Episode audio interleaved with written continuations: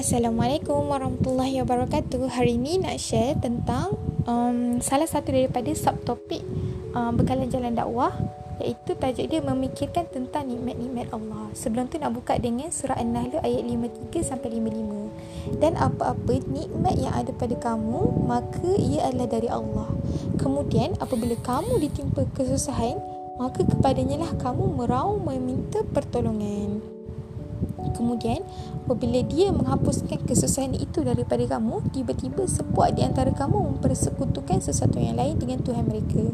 Mereka melakukan demikian kerana mereka kufur dan tidak bersyukur atas nikmat-nikmat yang kami berikan kepada mereka. Oleh itu bersenang-senanglah kamu dengan nikmat-nikmat itu Bagi sementara di dunia. Kemudian kamu akan mengetahui balasan buruk yang menimpa kamu So kalau kita tengok kan uh, Manusia ni dia akan puji je lah uh, Manusia yang lain kan. Kalau dia memberikan pertolongan kan. Walaupun pertolongan tu kecil kan. Kita kata macam sense of human lah. Kena cakap terima kasih kan?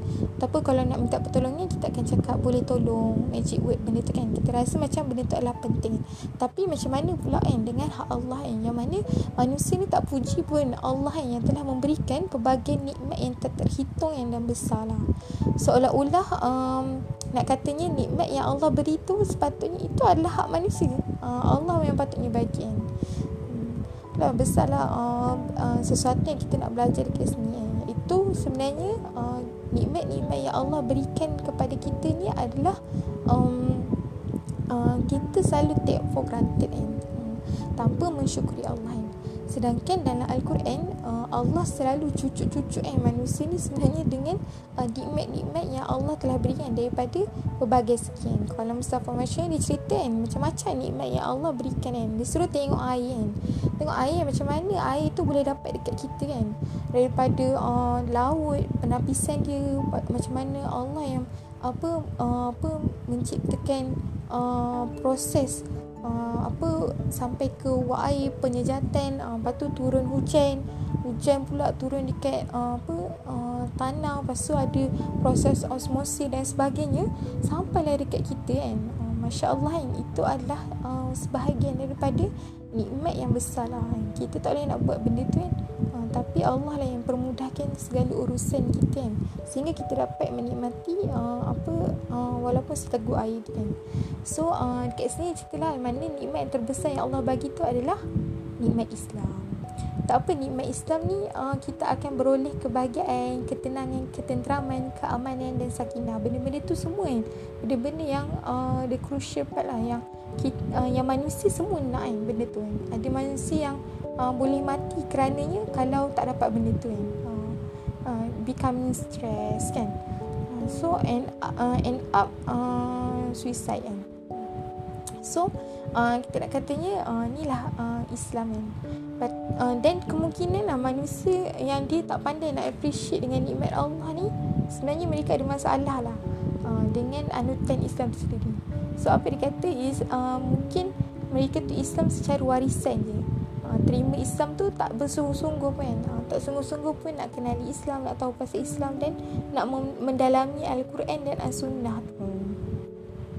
So uh, ceritakanlah dekat sini juga kan uh, Yang mana um, balak yang terbesar lah yang menimpa manusia itu sendiri adalah bila dia ber, berkait dengan agama kita kan. Uh, musibah yang uh, apa um, berlaku yang menimpa pada agama kita kan. Uh, sebab itulah Rasulullah selalu berdoa kan, Ya Allah, Ya Tuhan kami, jangan engkau jadikan musibah kami pada agama kami dan jangan engkau jadikan dunia ini sebesar-besar keinginan kami dan jangan dan janganlah jadikan dunia ini sasaran ilmu kami. Masya-Allah kan uh, apa kita minta lah uh, Allah uh, apa matikan kita dengan uh, husnul khatimah dan uh, ada part yang best lah yang mana diceritakan uh, apa uh, nikmat uh, nikmat Islam tu juga adalah uh, nikmat persaudaraan dalam Islam ini antara nikmat yang terbesar adalah nikmat persaudaraan dengan Islam tu. Sebab apa? Kalau kat kalau kat sini kan Mustafa Masyu suka uh, apa merelatekan dengan kalau lah kita tak ada benda tu. Uh, kalau lah kita tak dapat benda tu kan. Then uh, best lah kalau nak katanya nikmat persaudaraan Islam ni cuba kita bayangkan kalau kita duduk dalam um, toxic environment. Uh, kita akan rasa appreciate sangat duduk dengan orang-orang yang baik orang-orang yang saling ingatkan kita kan. Berbanding duduk dengan orang yang semua egois kan. Uh, semua saling dengki semua saling nak uh, apa tikam belakang kan so kita akan rasa yang satu nikmat yang besar lah bersaudara dengan uh, saudara-saudari Islam. So uh, selain daripada tu uh, nikmat akal juga adalah uh, apa satu um, nikmat yang terbesar lah bagi kita. Kan kalaulah Allah yang menarik uh, panca indera pada uh, tubuh kita ni maka kita akan terasa lah oh rasa macam bencana yang besar lah melanda kita kan. Uh. So uh, kat sini banyaklah diceritakan uh, apa bila kita nak relate tentang memikirkan tentang nikmat Allah tu nak merasai appreciate tu cuba kita fikirkan kalau lah kita tak dapat benda tu. So at the end kita akan merasakan lah yang mana um, bila mana kita uh, apa merenung kan macam-macam nikmat yang Allah dah sampai dekat kita ni dah uh, dah sampaikan pada kita ni dia akan uh, memperoleh satu bekalan makrifat kan uh, untuk kita sebenarnya kenal Allah. At the end bila kita fikirkan nikmat Allah ni kita akan mengenal Allah juga akhirnya. Macam mana uh, baik dan ihsannya Allah ni pada kita kan melimpahkan rahmat dan kurnia kepada kita kan. Padahal benda tu kita tak minta pun hari-hari kan tapi Allah yang baikkan kita kan. Fakirnya kita kan, miskinnya kita kan. Tak ada apa-apa pun kan. Melainkan Allah lah yang sangat baik hati kan, dan belas ihsan lah kepada manusia tu semua at the end tu sebenarnya nak lahirkan satu um, kepada kita lah kan. Um, satu ketaatan lah dan berterima kasih lah kita kepada Allah kan. Dan uh, membuahkan uh, apa rasa nak beribadat bersungguh-sungguh kepada Allah kan. Uh, sebab Allah telah uh, apa baik hati yang melimpahkan pelbagai nikmat kan. Uh, berbanding kalau Allah menahan rahmat dia kepada manusia kan. Saya kita ni akan celaka lah kan. Uh, InsyaAllah uh, itu saja uh, apa uh, perkongsian bekalan jalan dakwah. Assalamualaikum.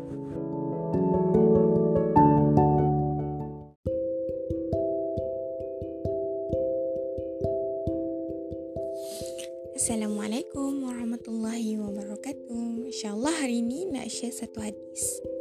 Hadis Riyadus Solihin uh, Imam Nawawi.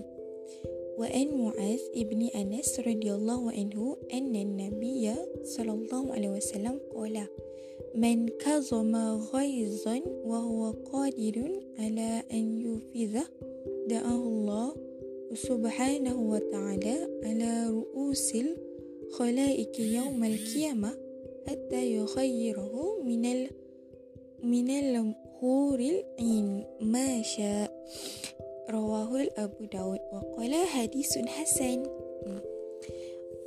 mafhum dia Muaz bin Anas radhiyallahu berkata bahawa Rasulullah sallallahu alaihi wasallam bersabda barang siapa yang menahan amarahnya padahal ia mampu untuk melampiaskannya maka Allah Subhanahu Wa Taala akan memanggilnya di depan para makhluk pada hari kiamat. Lalu disuruh memilih bidadari yang dikehendakinya. Masya-Allah. Hadis riwayat Abu Daud dan Tirmizi, Tirmizi berkata hadis ini hasan. Pelajaran hadis dekat sini pertama, marah dapat menimbulkan kerosakan yang sangat besar. Marah adalah sifat tercela oleh itu segala sesuatu yang dapat menimbulkan kemarahan harus dijauhi. Marah yang tercela adalah marah yang terkait dengan urusan dunia. Sedangkan marah yang terpuji adalah marah untuk membela agama Allah. Sebagaimana Rasulullah sallallahu alaihi wasallam marah ketika beliau melihat syariat Allah diinjak-injak. Insya-Allah. Sebenarnya semua marah ni tak semua marah um, apa tak baik kan. Ada marah yang mendatangkan pahala dan ada marah yang um, boleh mendatangkan keburukan tu. Okay, insyaAllah itu saja perkongsian hadis kita pada hari ini. Selamat bekerja dan beraktiviti. Assalamualaikum.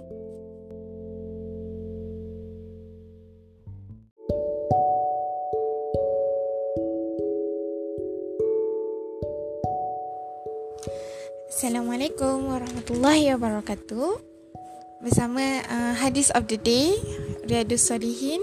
InsyaAllah bismillahirrahmanirrahim. An Abi Hurairah radhiyallahu anhu Kuala Kuala Rasulullah sallallahu alaihi wasallam Kullu sulama minan nas alaihi sadaqah Kulla yaumin tatla'u fihi syam Ta'adilu bainal isnain sadaqah Wa tu'ayinu rajula fi tabatihi فتحمله عليها أو ترفع له عليها متاعه صدقة والكلمة الطيبة صدقة وبكل خطوة تمشيها إلى صلاة صدقة وتميت الأذى عن الطريق صدقة. متفق عليه.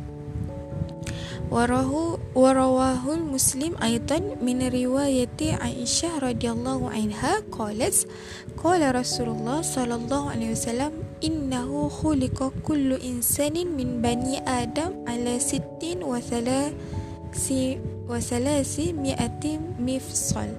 Faman kabarallahu hamidallah wa halallallahu sabbahallah wastaghfarallahu azala هجرا عن طريق الناس أو شوكة أو أزما عن طريق الناس أو أمر بمعروف أو نهى عن منكر. عدد ستين وثلاثمائة فإنه يمشي يومئذ وقد زحزح نفسه عن النار. Abu Hurairah radhiyallahu anhu berkata bahawa Rasulullah sallallahu alaihi wasallam bersabda setiap persendian manusia harus dikeluarkan sedekahnya. Setiap hari selama matahari masih terbit kamu damaikan dua orang yang berselisih adalah sedekah. Menolong seseorang dengan membantunya menaiki kenderaan adalah sedekah. Kata-kata yang baik adalah sedekah. Setiap langkah kaki yang kamu ayunkan untuk solat adalah sedekah dan menyingkirkan duri dari jalan adalah sedekah. Dalam riwayat Muslim dari Aisyah radhiyallahu disebutkan bahawa Rasulullah sallallahu alaihi wasallam bersabda Setiap anak Adam diciptakan dalam keadaan memiliki 360 persendian. Ha. Masya Allah banyak sebenarnya sendi kita. Barang siapa yang membaca takbir, tahmid, tahlil, tasbih, istighfar, menyingkirkan batu, duri atau tulang di tengah jalan atau memerintahkan kebaikan atau mencegah kemungkaran sebanyak 360 kali maka pada hari itu dia telah menghindarkan dirinya dari api neraka. Pelajaran hadis hadis tersebut berisi anjuran untuk mendamaikan orang-orang yang bertikai dengan adil dan berinteraksi dengan orang secara baik pahala semua ini sama dengan pahala sedekah banyak bentuk ketaatan yang boleh kita jadikan saranan untuk sarana untuk mendekatkan diri kepada Allah dan mensyukuri nikmat Allah. Insya-Allah kan. Uh, kalau kita uh, apa muhasabah kan. Um, uh, nak katanya uh, hikmah besarlah Allah menciptakan uh, jari kita kan. Uh, kita tengok jari kita setiap tu ada sendi kan. Uh, ada lima jari dan setiap jari tu ada sendi-sendinya. Hmm, pada lutut kita ada sendinya pada uh, apa kita punya siku dan diceritakan ada 360 persendian kan. Kalaulah Allah ciptakan uh, jari kita tu macam kaki kuda kan. Uh, nak katanya limit lah untuk kebaikan yang kita buat dan uh, mungkin limit kita uh, kita dapat buat kan. Dengan uh, apa um, kita ada sendi-sendi yang dekat jari-jari ni kita boleh buat benda-benda yang halus kan. Uh, macam senang nak angkat uh, apa sampah kan. Uh, senang nak uh, apa menulis. Uh, uh, mudahlah kalau Allah ciptakan uh, jari kita ni macam kaki kuda kuda pun tak boleh buat macam tu kan. Dia uh, kalau kita tengok mungkin kuda just untuk uh, berjalan je kan dengan menggunakan uh, telapak dia tu So sama lah dengan um, kaki-kaki kita kan yang ada sendi-sendi ni uh, Sebenarnya hikmah besar lah Allah ciptakan uh, tubuh kita ni penuh dengan sendi-sendinya Supaya kita boleh buat pelbagai the variety of kebaikan kan. Uh, InsyaAllah itu saja. Salam Jumaat Selamat berkafi Assalamualaikum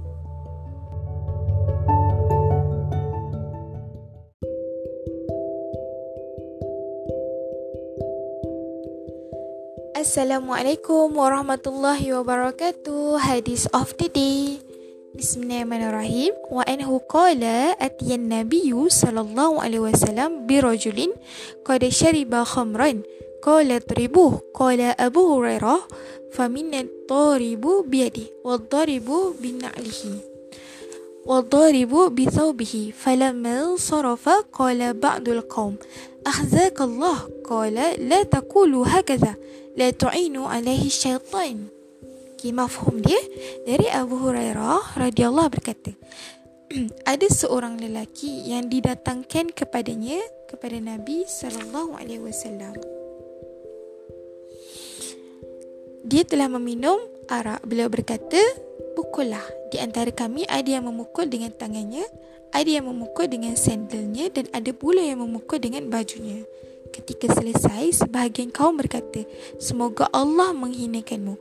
Mendengar itu, Rasulullah bersabda, Jangan bicara begitu. Jangan membantu syaitan untuk menyesatkannya. Hadis riwayat Bukhari. Baik, pengajaran dalam hadis ni Pertama, hukum dera yang dijatuhkan kepada peminum arak Boleh dengan menggunakan tangan, kain, pelepah kurma ataupun sandal Kedua, Rasulullah menganjurkan agar kita mendoakan kebaikan untuk orang yang menjalani hukum zina. Uh, iaitu hukum haid ataupun hukum hudud tu. Dan kita dilarang mendoakan keburukan kepadanya. Ketiga, Nabi SAW melarang para sahabat mencela atau menghina para pendosa. Hmm.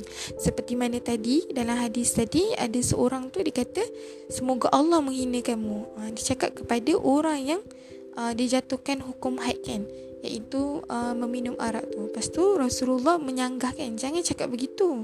Jangan bantu syaitan dalam menyesatkan dia.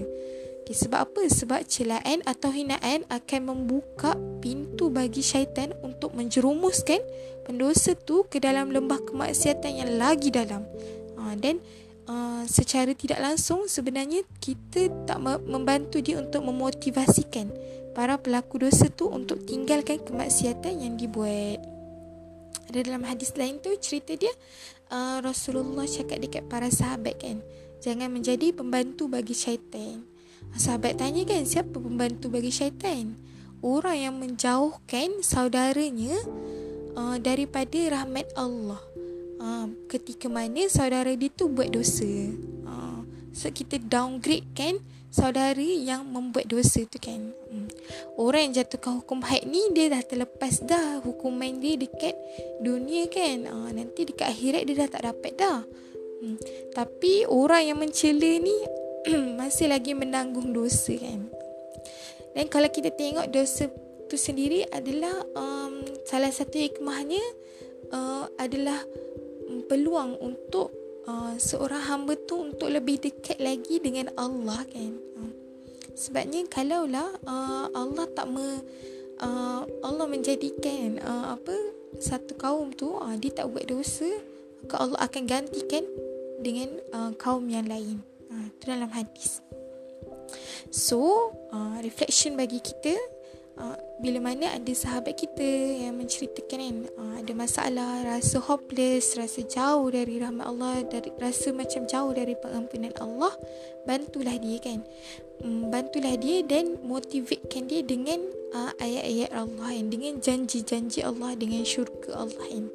Uh, bila mana uh, mereka apa rasa macam jauh tu maka bisikkanlah pada dia kan Hai sahabatku, sesungguhnya kesolehanmu dirindui. Taubatmu dirindui oleh Allah. Okay, insyaAllah itu sahaja perkongsian hadis kita pada pagi ini. Assalamualaikum.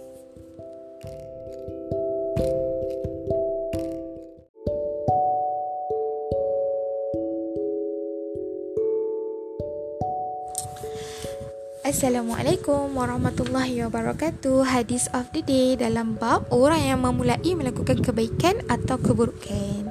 Okay, mafhum dia Abu Amru Jarir bin Abdullah radhiyallahu berkata Saat tu siang Ketika tu kami bersama Rasulullah.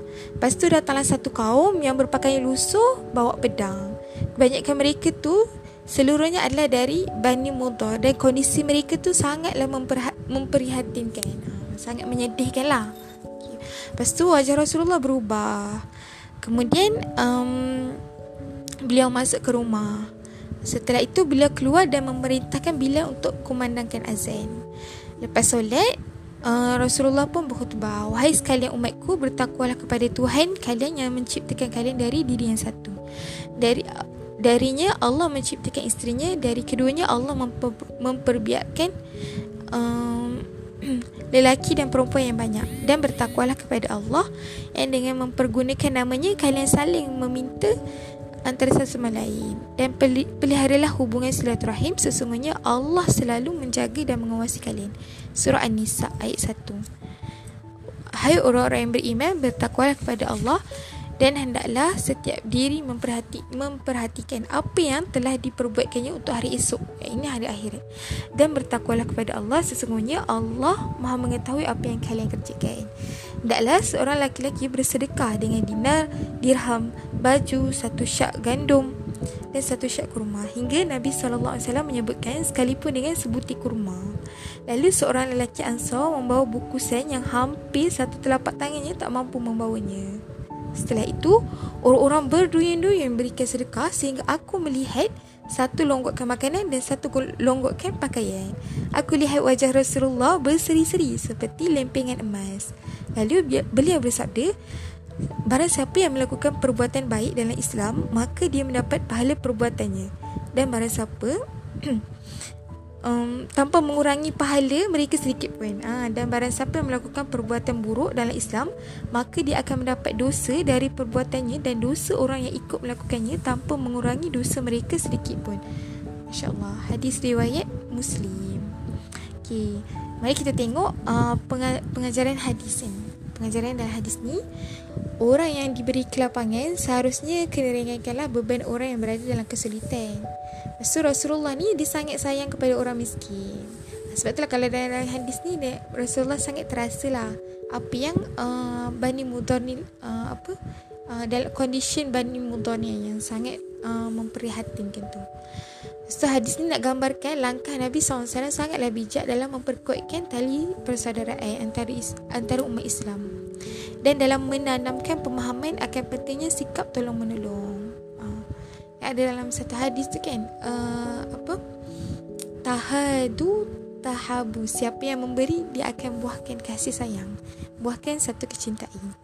Seterusnya iman kepada Allah dan hari akhir akan menumbuhkan sikap ingin segera melakukan kebaikan.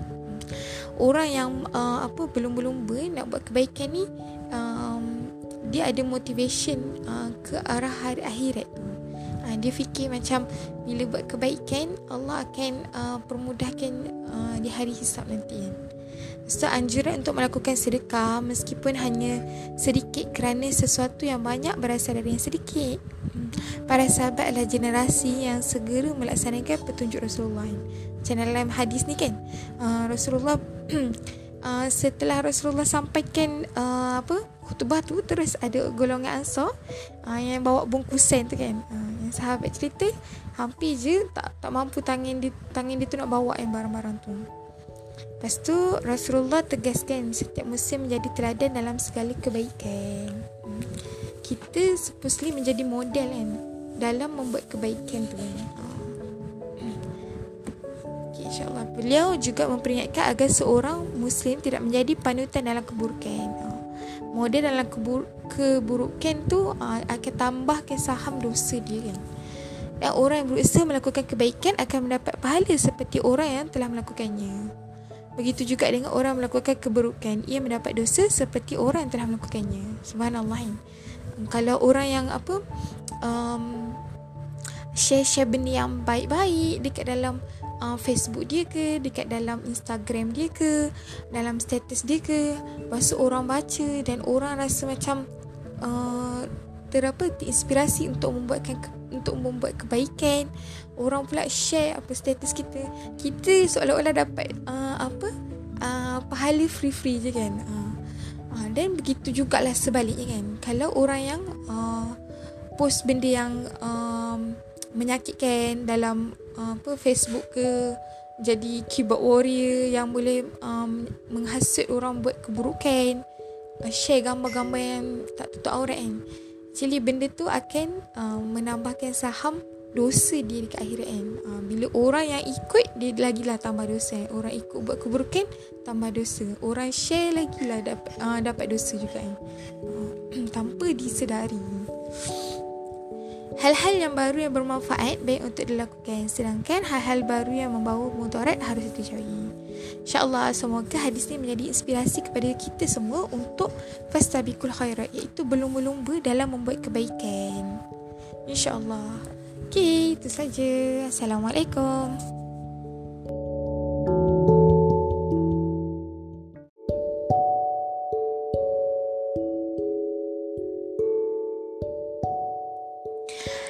Assalamualaikum warahmatullahi wabarakatuh.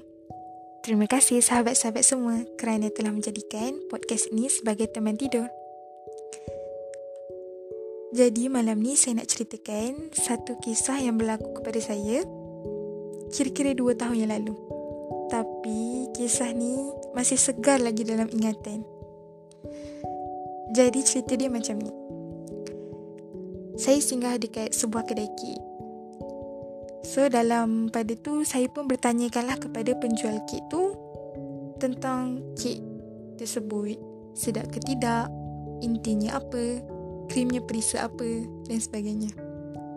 Tapi malangnya penjual kek tu tak jawab pun persoalan-persoalan saya walau sepatah pun. Malah hanya menundukkan jari pada kad yang tertera kek apa dan menunduk tanpa senyum saya jadi macam ada perasaan yang macam tak best sangat waktu tu. Saya rasa macam kenapa penjual kek ni tak mesra pun. Dan tertanya-tanya kan. Kenapa dia macam ni? Bad mood ke? Ada yang terjadi apa-apa ke? Sehinggalah pertanyaan-pertanyaan yang berada di fikiran saya tu terjawab ketika nak bayar kek tu tertera satu signboard. Di situ tertulis, Terima kasih kerana memahami pekerja kami orang kelainan upaya. Sama ada pekak atau bisu. Subhanallah. Saya jadi kesal sangat dengan zon yang macam-macam sepanjang 20 minit berada dekat kedai tu. Jadi, sahabat-sahabat semua, hari ini saya nak ceritakanlah tentang zon atau sangkaan yang Allah rakamkan dalam Al-Quran Surah Al-Hujurat ayat 12 Wahai orang-orang yang beriman, jauhlah kebanyakan sangkaan. Sesungguhnya, sebahagian prasangka itu dosa. Dan janganlah kamu mencari-cari kesalahan orang lain. Dan janganlah sebahagian kamu mengumpat sebahagian lain. Apakah, apakah salah seorang kamu suka memakan daging saudaranya yang telah mati? Tentu kamu tidak menyukainya. Dan bertakwalah kepada Allah, sesungguhnya Allah maha penerima taubat lagi maha mengasihani. So kalau kita nak cerita tentang sangkaan ni dengan erti kata lain macam mana eh? Mungkin boleh saya simpulkan assumption yang palsu yang mana kita pun tak tahu betul ke tidak. Mungkin kita hanya boleh menilai luaran saja dan bukan kerja kita untuk menilai lahir batiniah seseorang tu ataupun dalaman seseorang ikhlas ke tidak dan sebagainya. Dan Al-Quran ni sebenarnya sangatlah menentangkan perbuatan yang hina ini iaitu berprasangka dengan saudaranya kan. Dan Islam sangatlah menekankan kan aspek tohara atau pembersihan. Bukan secara luaran saja kita membersihkan pakaian saja nak disucikan. Tapi hati juga perlu disucikan dari kecenderungan kepada benda yang jahat. Sebab apa kan? Sebab prasangka buruk ni bila kita bersangka-sangka, kita akan mula mencari keburukan saudara kita. Kita akan cari kelemahan-kelemahan dia. Setelah itu, kita akan rasakan apa-apa yang dibuat semua serba tak kena di depan mata kita. Masya Allah Sampai macam tu sekali kan? Hmm. Jadi untuk uh, Mengelakkan daripada Benda tu berlaku buruk Islam tegahkan Benda yang sekecil-kecilnya Iaitu Daripada hati kita sendiri Iaitu tidak bersangka buruk dengan Saudara kita. Kalaupun kita Ada perasaan Sangka-sangka tu Kata ulama, carilah sisi-sisi baik dekat celah-celah mana pun pada diri dia. Carilah seribu alasan untuk tidak bersangka buruk dengan dia. Jangan terburu-buru untuk simpulkan saudara kita macam ni. Kita judge dia, dia ni memang macam tu. Kalau tak boleh sangat pun, kita diam dan cakap no comment. Kalau kita tengok uh, di zaman media sosial ni yang semakin mengembang ni, sangat banyak uh, gosip-gosip kan. Dan mencari-cari uh, keretakan rumah tangga orang ni. Uh, dia punya uh, sisi-sisi keburukan dan sebagainya. Melainkan kalau orang tu memang dibuat maksiat atau jenayah secara terang-terangan. Jadi saya ingin ceritakanlah satu kisah yang turut berlaku pada zaman Rasulullah. Iaitu ketika Aisyah difitnah melakukan zina dengan seorang sahabat yang bernama Safwan ada diceritakan dalam surah An-Nur. Jadi Abu Ayyub As-Sansari ini dia balik ke rumah dan dia bertanya kepada isterinya. Wahai isteriku, sudah kau sudahkah kau dengar kisah tentang Aisyah yang uh, dikatakan berzina dengan Safwan? Apakah pendapatmu? Jawab isteri Abu Ayyub, itu wahai suamiku, apa pendapatmu sekiranya aku berbuat zina?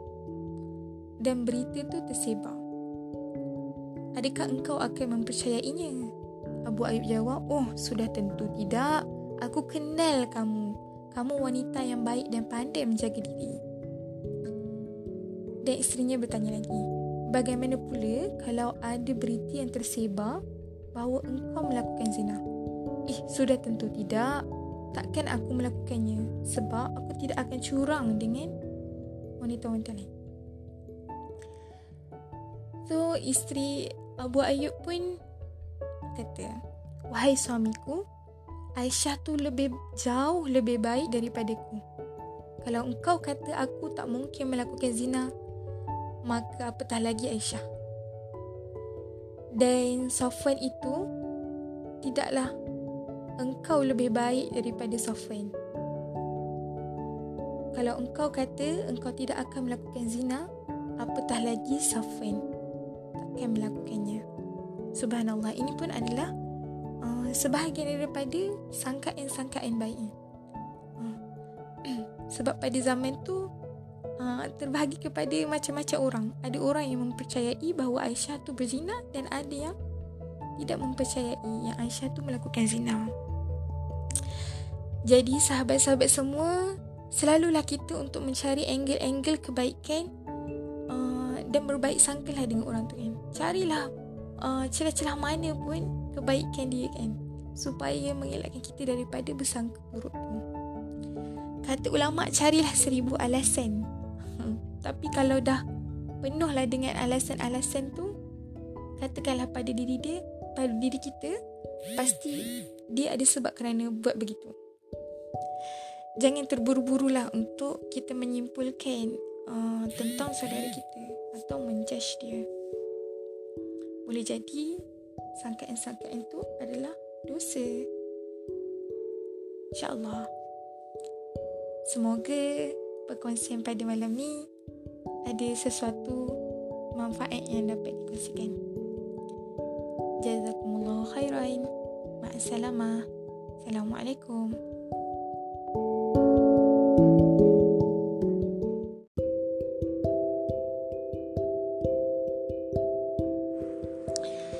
Assalamualaikum warahmatullahi wabarakatuh. Hadis of the day. Dalam topik hari ini Antara takut dan harap. Ketahuilah bahawa hal yang terbaik yang dilakukan Seorang hamba ketika masih sehat Adalah sentiasa takut dan harap kepada Allah. Kadar rasa takut dan harapnya kena sama. Di saat sakit Ia hanya boleh berharap. Dan kaedah-kaedah agama Dalil-dalil Al-Quran dan Sunnah Menguatkan hal itu Contoh dalam surah Al-A'raf ayat 99, tiada yang merasa aman dari azab Allah kecuali orang-orang yang merugi. Dalam surah Yusuf ayat 87, sesungguhnya tidak ada yang berputus asa dari rahmat Allah melainkan kaum yang kafir. Satu pengharapan. InsyaAllah kita masuk kepada hadis. Wan Abi Sa'id Sa'id al-Khudri radhiyallahu anhu anna Rasulullah sallallahu alaihi wasallam qala إذا وضعت الجنازة واحتملها الناس أو الرجال على أعناقهم فإن كانت صالحة قالت قدموني وقدموني وإن كانت غير صالحة قالت يا أول لها أين تذهبون بها؟ يسمع صوتها كل شيء إلا الإنسان ولو سمعه لسعيق رواه البخاري. Abu Sa'id Al-Khudri radhiyallahu meriwayatkan bahawa Rasulullah sallallahu alaihi wasallam bersabda Jika jenazah telah diletakkan lalu dibawa oleh orang-orang atau orang laki-laki dengan pundak mereka jika ia orang soleh dia akan berkata segerakanlah aku segerakanlah aku dan jika dia bukan dari kalangan orang yang soleh iaitu jenazah itu dia akan berkata celaka kalian bawa ke mana dia sesungguhnya mendengar suaranya se- Semuanya mendengar suaranya selain manusia. Jika saja ia mendengar, pasti ia akan pingsan. Hmm. Okay, mari kita tengok pelajaran hadis. Allah Ta'ala memperlihatkan kepada hambanya tempat tinggal dan apa yang telah dijanjikan kepada mereka pada saat kematian datang. Dengan demikian, seorang mukmin menjadi rindu akan kemuliaan yang dijanjikan Allah kepadanya. Sedangkan orang kafir dan fasik menjadi gelisah kerana ditunggu oleh pedihnya siksaan. Yang kedua, sebahagian suara ada yang boleh didengar oleh semua makhluk selain manusia. Dan ia memang tidak mampu mendengarkannya. Manusia tak boleh dengar suara-suara roh. Ini termasuklah ke- keajaiban sebagaimana yang telah ditemukan oleh ilmu pengetahuan moden dewasa ini. Wallahu alam. Itu saja hadis pada petang ini insya-Allah. Selamat beramal.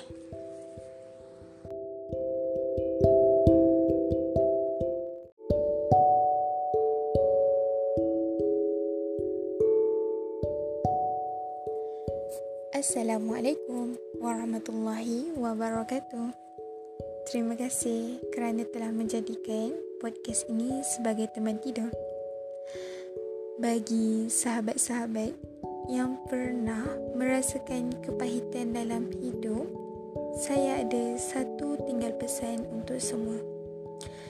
Jangan pernah suuzon dengan Allah. Jangan pernah bersangka buruk dengan Allah. Yang mana Allah ni faham sungguh perihal manusia itu.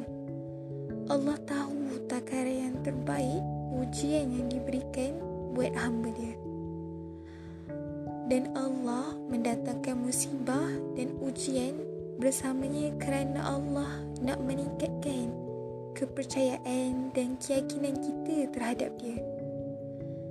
Dalam setiap ujian, kenapa kita terasa berat sangat?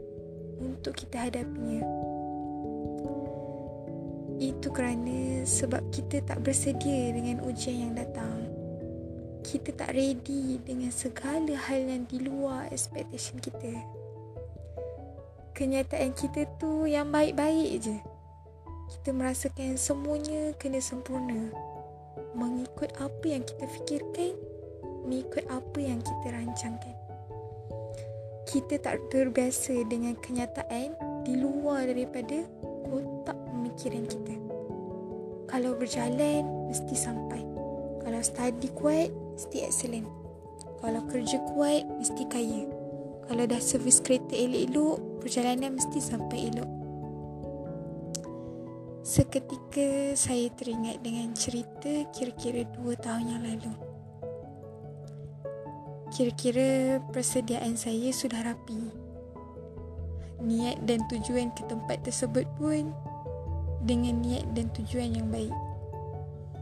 Tapi takdir Allah kemalangan berlaku yang menyebabkan tulang terbesar dalam tubuh kita iaitu tulang peha patah. Saya merasakan impian, cita-cita dan segala perancangan saya luluh berkecai. Tapi saya lupa siapa yang lebih tahu urusan masa depan kita. Allah lah yang paling tahu urusan tersebut. Ketika di hospital, ada ramai sahabat-sahabat yang datang. Ada yang bagi makanan, ada yang bagi buah tangan. Tapi ada dua hal yang membuatkan saya sangat terkesan pada waktu tu. Iaitu pemberian sebuah buku bertajuk La Tahzan dan secebis nasihat daripada sahabat. Dia cakap ahlul musibah tu dicemburui di akhirat kelak tahu tak timbangannya jauh lebih berat daripada orang yang ahlul tidak terkena musibah justru orang-orang yang tidak terkena musibah ni minta dengan Allah untuk dikembalikan ke dunia untuk Allah timpakan musibah ke atasnya sebab mereka nak mendapatkan kenikmatan yang best seperti mana ahlul musibah dapat di akhirat kelak. Subhanallah. Saya rasa satu kenikmatan yang sangat besar bila mana saat itu saat kita jatuh dan Allah memberi peringatan melalui hamba-hambanya. Dan nikmat yang terbest sekali bila mana kita diuji adalah nikmat merasakan dekat dengan Allah kita mungkin tak boleh mengubah takdir tapi kita boleh mengubah cara kita melihat takdir berapa banyak kejadian yang kita sangkakan berapa banyak peristiwa-peristiwa yang berlaku dalam hidup kita ni pada awalnya musibah tapi pada kemudian harinya baru kita sedar bahawa kejadian seperti itu telah mengubah cara kita memandang kehidupan dan menonjolkan logam dan bakat yang sebenar yang Allah campakkan dalam hidup kita. Seketika saya ingin berkongsi dalam surah Yusuf ayat 21. Dan Allah Maha Kuasa melakukan segala perkara yang telah ditetapkan olehnya. Akan tetapi kebanyakan manusia tidak mengetahui. Masya Allah Allah sentiasa ada perencanaan yang lebih baik untuk kita ketika, mana kita mengeluh atas apa yang telah menimpa kita Jika kita merenung dalam surah Yusuf Kita akan tertanya-tanya Apa perancangan Allah buat Yusuf Yang mana kanak-kanak yang diculik Dibawa lari ke negara lain Sedangkan itu bukan salah dia. Kanak-kanak ini diperdagangkan sebagai hamba. Sedangkan itu juga bukanlah salahnya. Bila meningkat besar, meningkat dewasa, Yusuf pula dituduh atas kesalahan yang tidak dia lakukan. Lalu dipenjara. Maka disitulah tujuan surah Yusuf tu untuk membina sebuah kepercayaan yang hilang dari diri ramai manusia. Kepercayaan kepada Allah dan rencana Allah tu. Dan ujian dan musibah yang datang kepada kita adalah salah satu bentuk penjagaan Allah buat kita. Allah tu tak rela melihat kita selalu terreka dan hanyut dalam hal-hal dunia yang buat kita melupakan dia. Marilah kita tutup podcast ini dengan satu doa. Ya Allah, sekalipun yang datang itu baik atau buruk, suka atau tidak suka, jadikanlah aku manusia yang tetap taat dan mengikhlaskan atas setiap ketetapan takdirmu. Itu saja perkongsian saya pada hari ini. Assalamualaikum warahmatullahi wabarakatuh.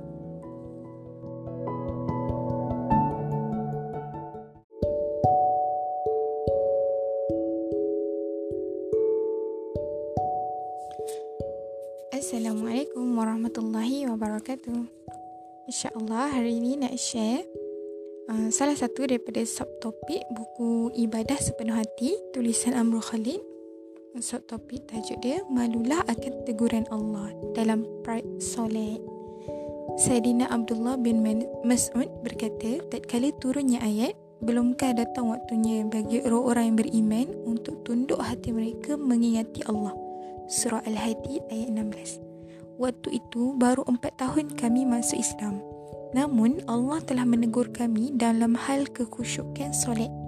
Kami pun kemudian keluar untuk saling menegur satu sama lain dengan mengatakan, Sudahkah kalian mendengar bahawa Allah telah berfirman, Belumkah datang waktunya bagi orang-orang yang beriman untuk tunduk hatinya mereka mengingat Allah? Salah seorang lelaki pun kemudian sempat terjatuh akibat menangis atas teguran Allah terhadap diri kami ini.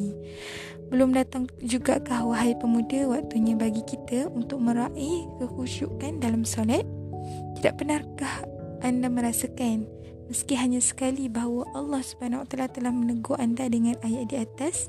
saudaraku tercinta, malulah atas teguran Allah ini. Carilah hati anda. Imam Abu Hamid Al-Ghazali rahimahullah berkata, carilah hatimu di tiga tempat. Pertama, ketika membaca Al-Quran. Kedua, ketika solat. Dan ketiga, ketika mengingatkan mati. Jika tiga tempat tersebut engkau belum menemukan hatinya, hatimu, maka mohonlah kepada Allah untuk memberimu hati yang baru sebab engkau tidak sedang mempunyainya. Bayangkan syukur bila anda berhasil menemukan hati anda di tiga kesempatan tersebut. Perasaan apa yang akan mengalir di jiwa anda? Tentu saja anda akan berada dalam puncak kebahagiaan. Bukankah demikian saudaraku? Saya lihat anda terdiam. Kenapa? Apakah anda sedang mencari sebuah hati bagi diri anda? Ingatlah, untuk tidak pernah berputus asa menunggu di pintu meskipun anda ditolak. InsyaAllah itu saja perkongsian pada hari ini. Assalamualaikum.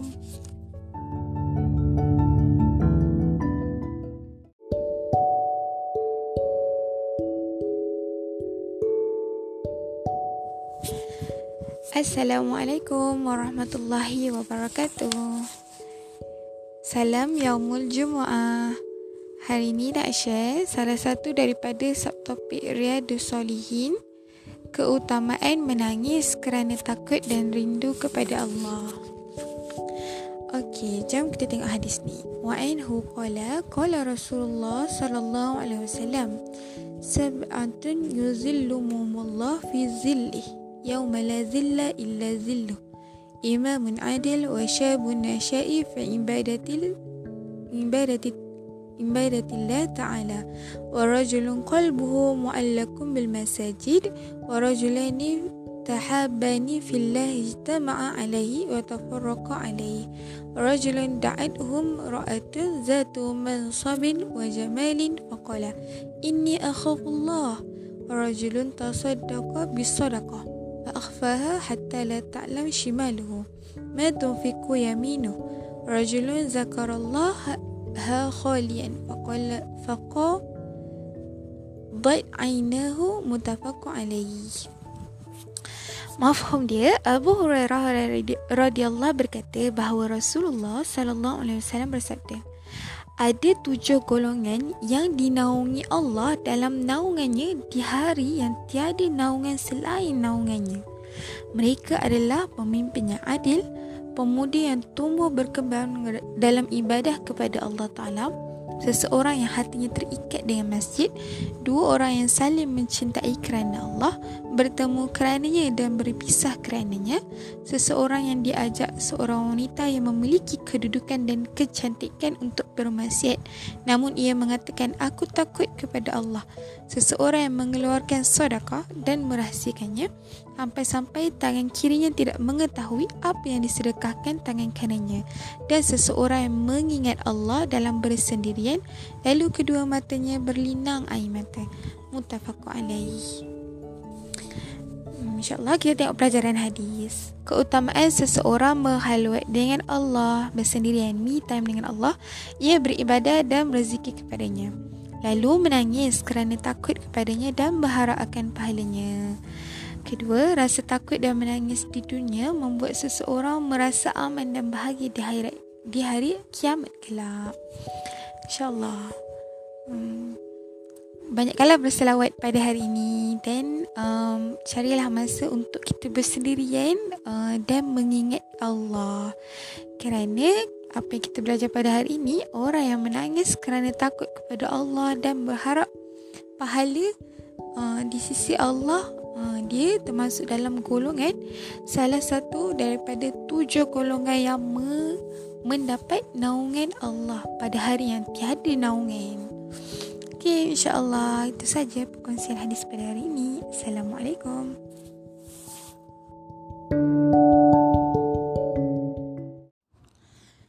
Assalamualaikum warahmatullahi wabarakatuh. Insya-Allah hari ini nak share salah satu daripada hadis Riyadus Salihin dalam subtopik berharap.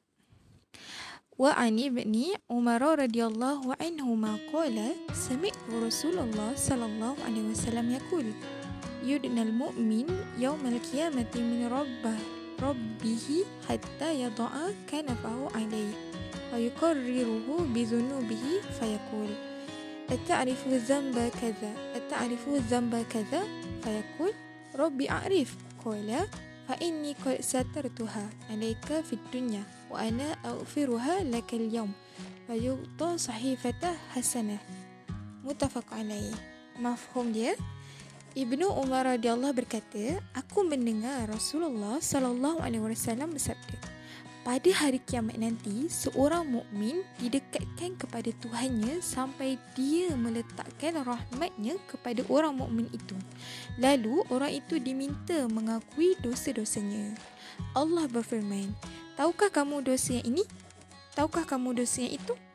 Dan tahukah kamu dosa yang itu lagi?" Ia menjawab, Hamba ni menjawab, Tuhanku, aku mengenalinya. Allah berfirman, Aku telah menutupinya di dunia dan mengampuninya untukmu pada hari ini. Akhirnya diberikan kepadanya buku catatan amal baiknya. Mutafaqu alaih. Okay, mari kita tengok pengajaran hadis. Kurnia dan rahmat Allah kepada sebahagian manusia di mana Allah menutupi dosa mereka di dunia. Masya Allah. Kalaulah dosa kita tu ibarat macam benda yang busuk kan, hmm, mesti orang pun uh, tak nak dekat lah dengan kita kan. Tapi baiknya Allah ni, Allah menutupi uh, aib-aib kita kan. Allah menutupi uh, dosa-dosa kita kan. Uh, sehingga hamba-hambanya sekeliling tak tercium pun bau dosa kita. Yang kedua, pengakuan dapat menghapuskan dosa-dosa. InsyaAllah. Mengakulah kesalahan kita di hadapan Allah. Uh, kita tak perlu mengumbarkan pun dosa-dosa kita di hadapan manusia. Uh, sebab uh, memang apa ada dalam satu hadis lain yang mana uh, memang apa Allah melaranglah untuk uh, hamba dia tu mengumbar-umbarkan uh, uh, bagi tahu dekat orang tentang maksiat dan dosa yang telah buat. Uh, sedangkan Allah telah menutupkan uh, aib dia. Dan yang ketiga, anjuran menutupi kesalahan orang-orang beriman di dunia. Masya-Allah. Ganjaran yang kita tengok daripada hadis ni adalah daripada orang-orang yang dia menutupi aib saudara dia. Di dalam hadis lain, uh, dosa tu uh, benda yang tidak enak di hati kan. Uh, tidak apa ibarat dia bau yang busuk. Jadi uh, kalau lah terdetik kan kita nak ceritakan tentang orang lain, ha, cuba kita fikir empat lima kali kan. Uh, adakah uh, kalau kita ceritakan ni orang tu suka dan letakkan diri kita di tempat orang tu. Maksudnya kita pun tak suka kan orang bercakap tentang buruk kita kan. Kita rasa malu. Sama lah juga dengan manusia lain kan. Sedangkan um, setiap dari kita pun um, mempunyai kesalahan yang sendirian. Um, kita pun ada dosa-dosa sendirian. Um, kadang-kadang uh, apa sebab uh, kadang-kadang benda yang uh, mengumpat bercakap tentang orang lain uh, membuka aib orang lain ni uh, takut-takut lah uh, dia menjadi modal untuk kita bersembang kan atau bermanis mulut dengan orang kan. Auzubillah min zalikin. Semoga ia tak menjadi um, tradisi atau amalan lah. Uh, InsyaAllah. Okay, itu saja perkongsian pada pagi ini. Okay, Assalamualaikum.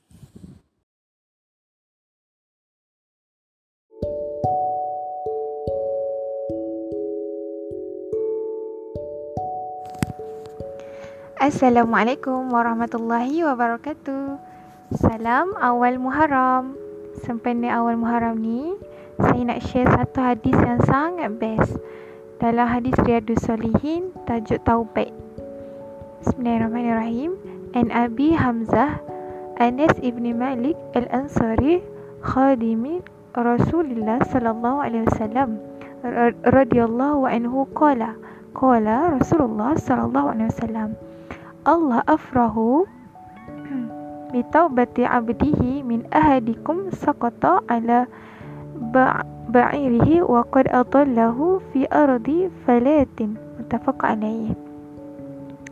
وفي رواية المسلم الله أشد فرحا بتوبة عبده حين يتوب إليه من أحدكم كان على راحلته بأرض فلا فانفلتت منه عليها طعامه وشرابه فأيس منها فأتى شجرة فاضطجع فاضطجع في ظلها وقد أيس من راحلته فبينما وكذلك إذ هو بها فائمة عنده فأخذ بخطامها ثم قال من شدة الفرح اللهم أنت عبدي وأنا ربك ta'a min syiddah farah. Mafhum dia Abu Hamzah Anas bin Malik Al-Ansari radhiyallahu yang ini pelayan Rasulullah berkata bahawa Rasulullah sallallahu alaihi wasallam bersabda Allah lebih gembira terhadap taubat hambanya daripada seseorang di antara kamu yang mendapatkan untanya yang telah hilang di gurun Sahara. Muttafaq alaih. Dalam riwayat Muslim disebutkan macam mana kegembiraan seorang hamba bila unta dia tu hilang dekat padang Sahara. Ni gambaran dia kan. Allah sangat gembira terhadap hambanya yang mahu bertaubat. Ah, kegembiraan Allah ni lebih besar daripada kegembiraan seseorang di antara kamu yang mendapatkan kembali untanya yang syarat dengan perbekalan. Sebelumnya ia mengendarai untanya di gurun Sahara. Lalu unta yang ditungganginya lepas. Padahal di atas unta tersebut terdapat makanan dan minuman perbekalannya. Ia sudah berputus asa. Kemudian ia mendekati sebuah pohon dan berbaring di bawahnya. Dia sudah yakin bahawa untanya tidak akan kembali. Pada saat itulah tiba-tiba unta tersebut berdiri di depannya. Ia memegang kendalinya lalu kerana sangat gembira ia mengucapkan Ya Allah engkau adalah hambaku dan aku adalah Tuhanmu. Ia salah mengucapkannya kerana sangat gembira. Masya Allah. Lebih gembira lagi bila kegembiraan seorang hamba dia, uh, lebih gembira bila hamba dia, dia tu nak bertaubat. Ha, lebih gembira daripada seorang hamba yang kehilangan unta yang sarat dengan makanan dekat padang pasir. Ha, so kita tengok pengajaran hadis. Allah SWT memiliki kasih sayang dan cinta yang sangat luas dengan menerima taubat mereka. Allah berfirman, sesungguhnya Allah mencintai orang-orang yang bertaubat dan mencintai orang-orang yang menyucikan diri. Yang kedua, anjuran untuk bertaubat. Ketiga, kesalahan yang tidak disengaja tidak ditulis sebagai dosa. Contoh dalam hadis ni, lelaki tu tersilap. Hmm, tersilap sebab, sebab terlalu gembira sangat. Dia kata, Ya Allah, engkau adalah hambaku. Tapi kesalahan tu tak disengajakan dan tidak ditulis sebagai dosa. Penjelasan Nabi SAW yang disertai perumpamaan patut dicontohi untuk memperjelaskan keterangan. Ha, biasanya kalau kita nak explain dekat orang, benda yang macam agak complicated, ha, kita kena buat analogi. Ini satu anjuran dan seterusnya diperbolehkan untuk mempertegaskan sebuah perkara dengan sumpah ketika dibutuhkan, ketika diperlukan. Okey, insyaAllah itu saja hadis perkongsian pada maghrib ini. Assalamualaikum.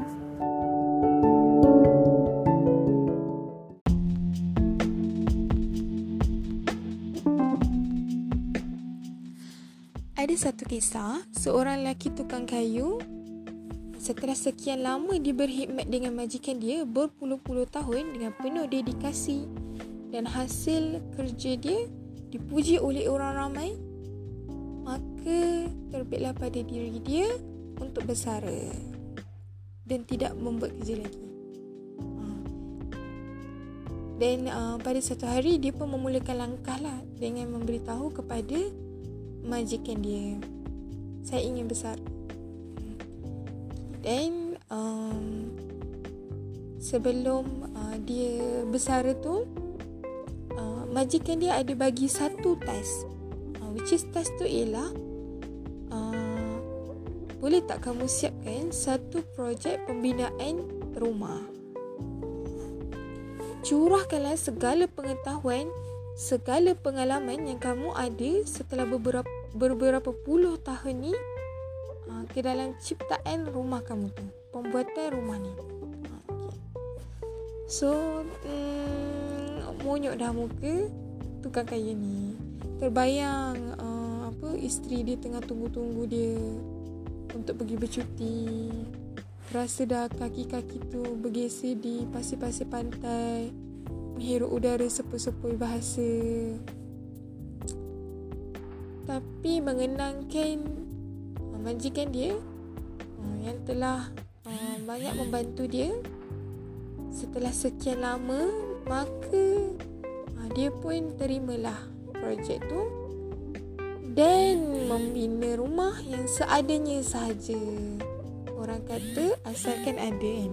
Uh, bagaikan melepaskan batuk di tangga. So dengan uh, apa uh, provokasi daripada orang persekitaran yang kata payahlah beria sangat buat uh, rumah ni bukannya untuk kau pun Ukur okey-okey tu ala kadar je bukan ada spesifik uh, spesifik design pun buat seadanya saja. Okay. So setelah siap dia pun bagi kunci rumah tu kepada majikan dia dan dia kata ah, nah tuan saya telah selesaikan semua tugas saya yang telah tuan berikan kepada saya. So apa majikan dia cakap? Ambillah kunci tu. Rumah tu memang untuk awak, untuk awak. Ha, macam mana perasaan dia tu kilah?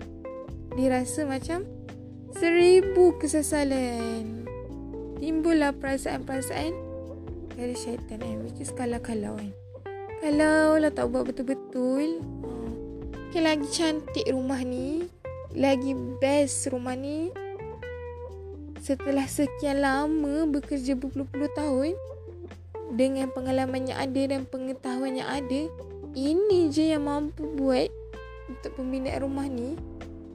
Sedangkan rupa-rupanya pembuatan rumah yang terakhir itu adalah hadiah daripada tuannya untuk dia dan sekeluarga. Masya Allah. Timbullah satu kekesalan. So, kira kan apa yang kita boleh belajar dari sini kan?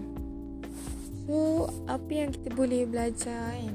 Inilah uh, macam mana kita nak menghayati kan? Erti hidup pada memberi kan? Kadang-kadang hati kita ni uh, memang selalu bisikkan perasaan was-was kan. Kenapa nak susah payah bantu orang kan? Cukuplah dengan segala kesusahan hidupku yang sedia ada ni. Kenapa nak berpenat-penat untuk orang kan? Dan mengambil dalil peribahasa orang Melayu kan. Berbuat baik berpada-pada. Lepas tu kita akan keep on uh, mengeluh kan. Asyik aku je yang bagi Asyik aku je yang buat ini Sesekali kenalah menerima juga hmm. Rasa macam dimanipulasi. Tapi kita kena back balik pada Dalil dari Al-Quran tu. Which is yang manusia tu Selalulah lupakan pada Tuhan kan Dan tidak menyedari yang Allah mention dalam Al-Quran. Jika kamu berbuat kebaikan Maka faedah kebaikan yang kamu lakukan adalah untuk diri kamu.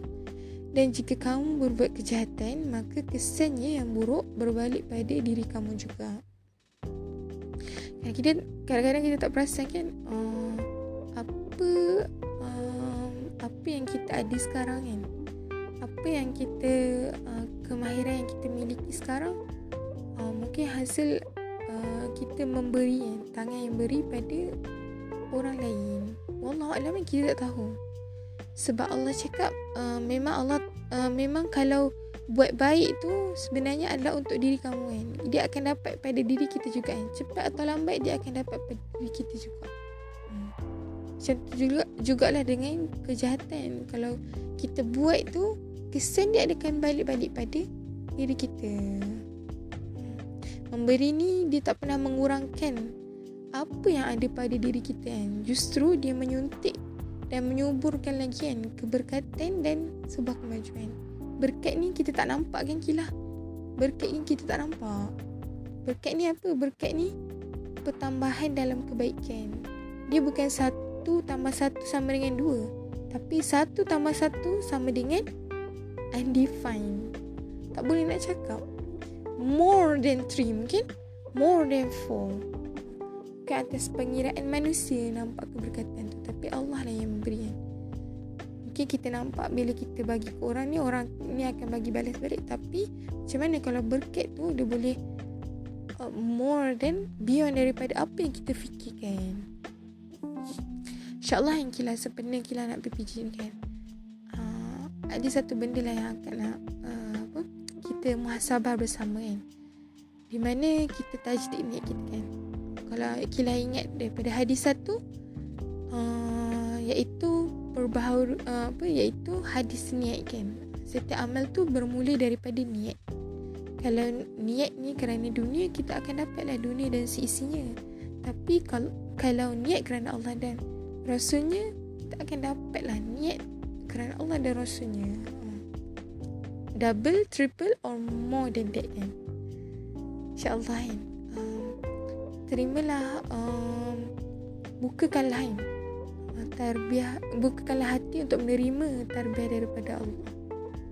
Bukakanlah hati untuk menerima uh, apa Allah nak ajar pada aku kan bawalah Allah bersama dalam setiap amal-amal kilahan pada hari ini dan akan datanglah insyaAllah.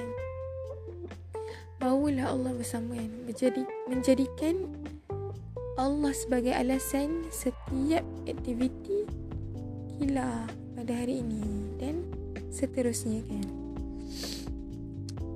Dan um, rendahkanlah ego kan uh, untuk menerima pengajaran daripada manusia lain kan rendahkanlah ego untuk sebuah teguran dan nasihat kan. Best kan kita rendahkan ego ni sebab kita nak tunduk dengan Allah. Kalau kita keep mentinggikan ego adakah kita boleh yakin kita boleh tunduk dengan Allah InsyaAllah. Uh, Itu saja. Mungkin uh, Nasihat ni Adalah part of booster lah Untuk Memulakan hari baru InsyaAllah Saja. 8 minit is enough. Okay Assalamualaikum.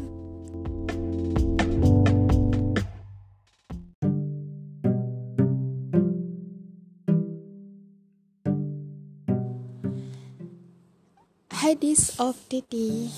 Dalam topik bukti cinta Allah kepada hamba.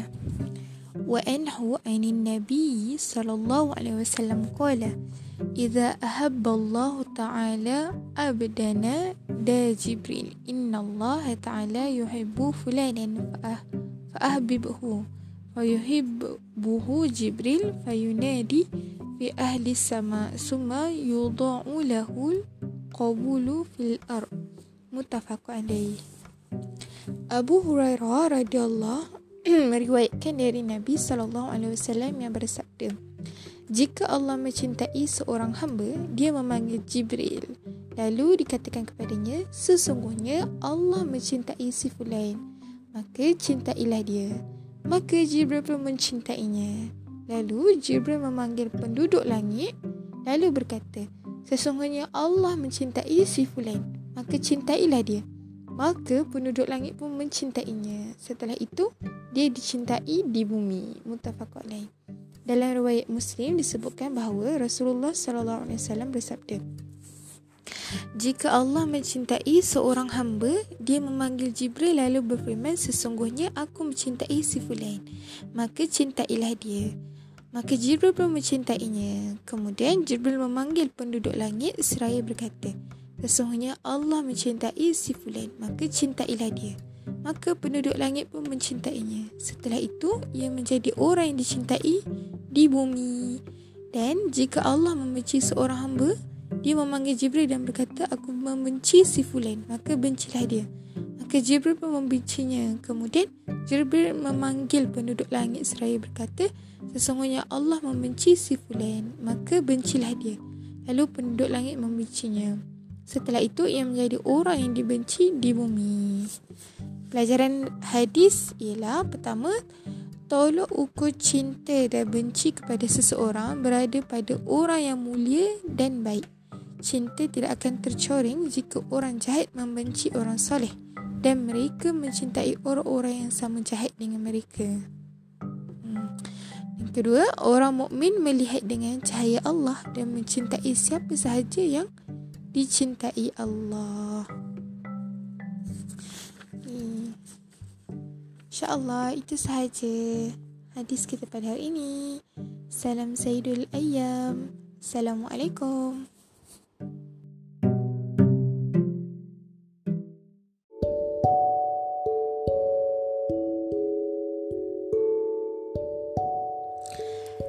Assalamualaikum warahmatullahi wabarakatuh. Salam Sayyidul Ayyam.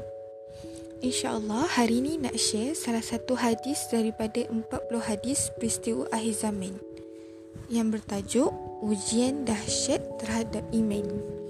An Abi Hurairah radhiyallahu anhu anna Rasulullah sallallahu alaihi wasallam qala Badiru bil amali fitanan ka qita'il lailil muslim yusbihu rajulu mu'minan wa yumsi kafiran atau yumsi mu'minan wa yusbihu kafiran yabi'u dinahu bi'aradin minad dunya rawahul muslim mafhumnya daripada Abu Hurairah radhiyallahu anhu bahawasanya Rasulullah sallallahu alaihi wasallam bersabda Bersegeralah kamu beramal sebelum menemui fitnah iaitu ujian berat terhadap iman seumpama malam yang sangat gelap. Seseorang yang beriman di waktu pagi, kemudian di waktu petang dia sudah menjadi kafir atau syak perawi hadis. Seseorang yang masih beriman di waktu petang, kemudian keesokan harinya dia sudah menjadi kafir. Dia telah menjual agamanya dengan sedikit harta benda dunia. Hadis riwayat Muslim. Keterangan hadis ini menerangkan kepada kita betapa dahsyat dan hebatnya ujian terhadap iman seseorang di akhir zaman. Seseorang yang beriman di waktu pagi, tiba-tiba dia menjadi kafir di waktu petang. Begitu pula dengan seseorang yang masih beriman di waktu petang. Tiba-tiba, besokkan paginya, ia telah menjadi kafir. Begitu cepat perubahan yang berlaku. Iman yang begitu mahal boleh gugur di dalam godaan satu malam atau satu hari saja. Sehingga ramai orang yang menggadaikan imannya kerana hendak mendapatkan sedikit harta dunia. Dunia lebih dicintai di sisi mereka daripada iman. Menurut riwayat Ibnu Majah radhiyallahu anhu, beliau menambahkan, kecuali orang yang hatinya dihidupkan Allah Taala dengan ilmu. Mudah-mudahan Allah Ta'ala menjadikan kita di antara orang yang berilmu dan beramal dengan ilmunya sehingga dengan itu Allah Ta'ala menyelamatkan iman kita dari ujian yang besar ini. Wallahu alam. Surakallah wa Rasulullah. InsyaAllah. Itu saja perkongsian hadis kita pada hari ini. Assalamualaikum.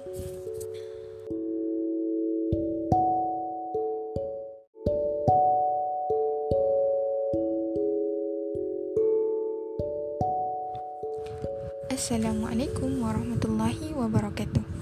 InsyaAllah hari ini nak share salah satu daripada 40 hadis peristiwa akhir zaman. Dalam tajuk Seluruh dunia datang mengerumuni dunia Islam. An Sawbana radhiyallahu anhu qala Faqala Rasulullah sallallahu alaihi wasallam yushikul umamu an tada'a alaikum kama tada'al akalatu ila qas'atiha فقال قائل ومن كلة نحن يومئذ؟ قال بل أنتم يومئذ كثير ولكنكم غثاء كغثاء السيل ولينزعن الله من صدور عدوكم المهابة منكم وليقذفن الله في قلوبكم الوحنة. فقال قائل يا رسول الله وما الوهن؟ Qala hubbud dunya wa karahiyatul maut. Rawahul Abu Dawud. Artinya daripada Sauban radhiyallahu anhu berkata Rasulullah sallallahu alaihi wasallam bersabda hampir tiba suatu masa di mana bangsa-bangsa dari seluruh dunia akan datang mengurumuni atau mengoronyok kaum kamu bagaikan orang-orang yang makan mengurumuni dalam hidangan mereka Maka salah seorang sahabat bertanya, apakah dari kerana bilangan kami sedikit pada hari itu? Nabi SAW menjawab, bahkan kamu pada hari itu banyak sekali. Tetapi kamu umpama buih di waktu banjir. Dan Allah akan mencabut rasa gentar terhadap kamu dari hati musuh-musuh kamu. Dan Allah akan melimpahkan ke dalam hati kamu penyakit wahin. Seorang sahabat bertanya, apakah penyakit wahin itu ya Rasulullah? Nabi SAW menjawab, cinta dunia dan takut mati. Hadis riwayat Abu Daud. Keterangan, memang benar apa yang disabdakan oleh Rasulullah SAW tersebut. Keadaan umat Islam pada hari ini benar-benar menggambarkan apa yang disabdakan oleh Rasulullah SAW tadi di mana mereka mempunyai jumlah penganut yang banyak iaitu lebih daripada seribu juta jiwa iaitu lebih kurang seperlima penduduk dunia tetapi mereka sering menjadi alat permainan bangsa-bangsa lain mereka ditindas dan diinjak-injak mereka dibantai dan dibunuh dengan cara penindasan yang ditimpakan ke atas mereka. Bangsa-bangsa dari seluruh dunia walaupun berbeza-beza agama namun mereka bersatu untuk melawan dan melumpuhkan kekuatan umat Islam. Sebenarnya sebab kekalahan kaum muslimin adalah dari dalam diri kaum muslimin itu sendiri iaitu adanya penyakit wahan yang merupakan penyakit campuran dari dua unsur yang sering didapati dalam bentuk berkembar dua iaitu cinta dunia dan takut mati. Ini bermakna bahawa mereka terlalu banyak memikirkan kehidupan dunia dan tidak membuat persediaan untuk menghadapi negeri akhirat dan tipisnya kesedaran mereka untuk berkorban dengan diri dan harta dalam memperjuangkan agama Allah Ta'ala. Kita berdoa semoga Allah Ta'ala menurunkan pertolongannya kepada kaum muslimin dan memberikan kepada mereka kemenangan dunia dan akhirat. Allah Alam. Saja. Semoga bermanfaat. Assalamualaikum.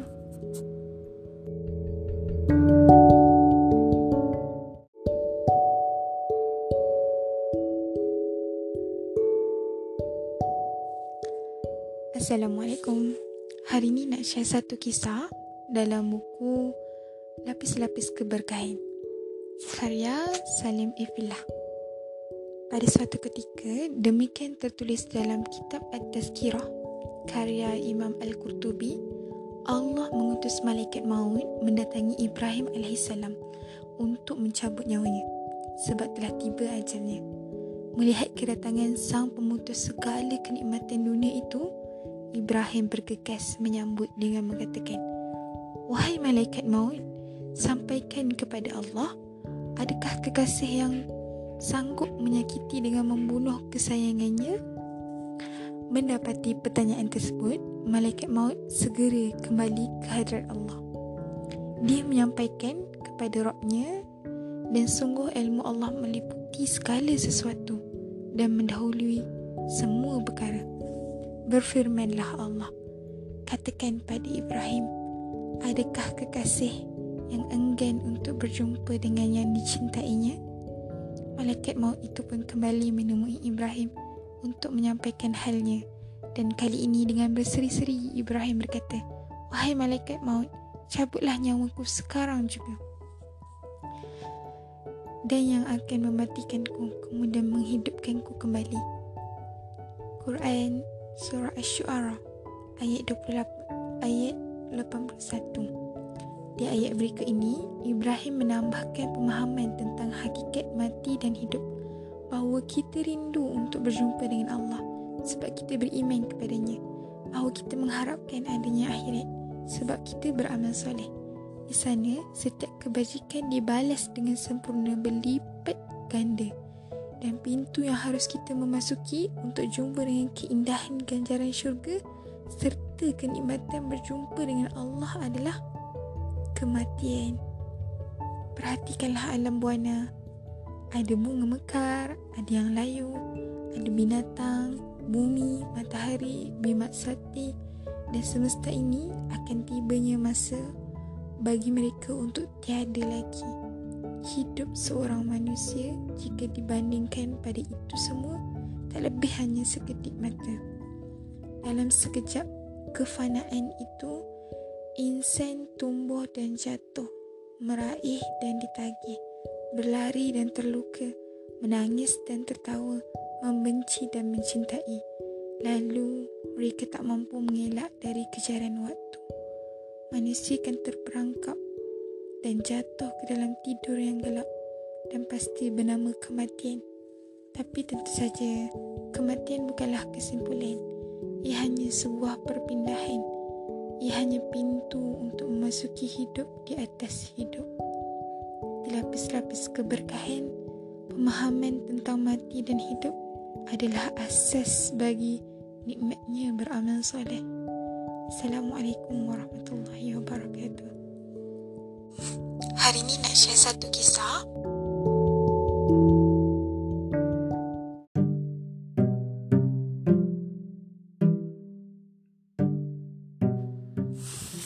Assalamualaikum warahmatullahi wabarakatuh. InsyaAllah hari ni nak share uh, hadis Riyadus Solihin dalam subtopik berkunjung dan bergaul dengan orang soleh. Lama kita tak share hadis RS kan?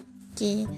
So, Bismillahirrahmanirrahim. Wa annahu qala qala Rasulullah sallallahu alaihi wasallam man ada maridan aw zara akhan lahu fillah inadahu munadin bi anti bata wa taba mamshak jannah manzilan rawahu Tirmizi wa qala hadisun hasan. Hmm.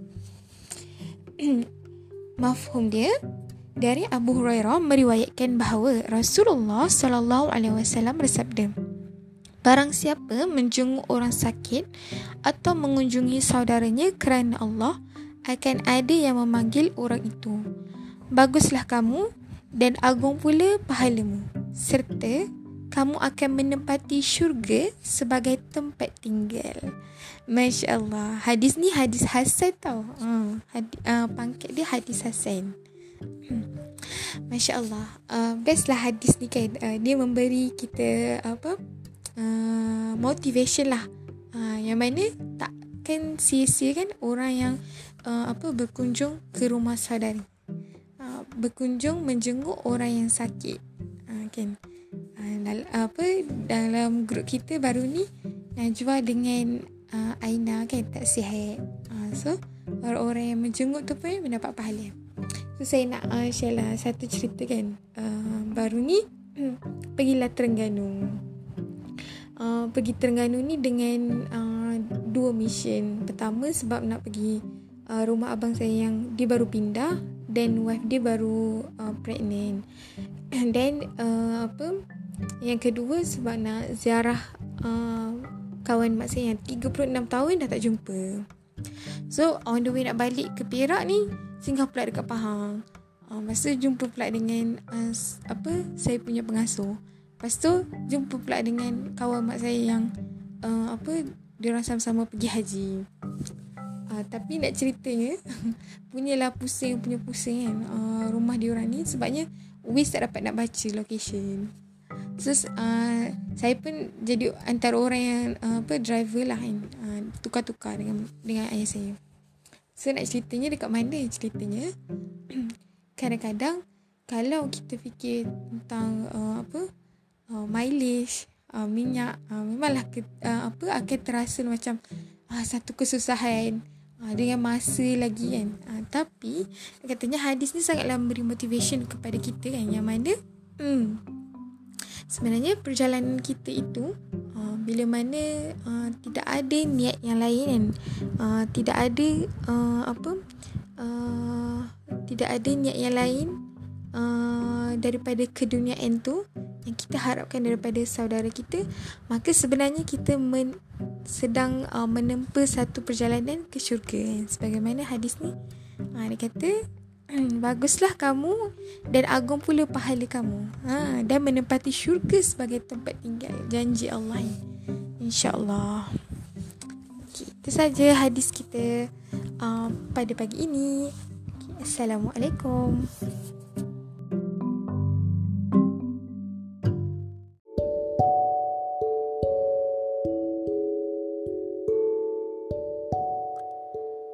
Assalamualaikum warahmatullahi wabarakatuh.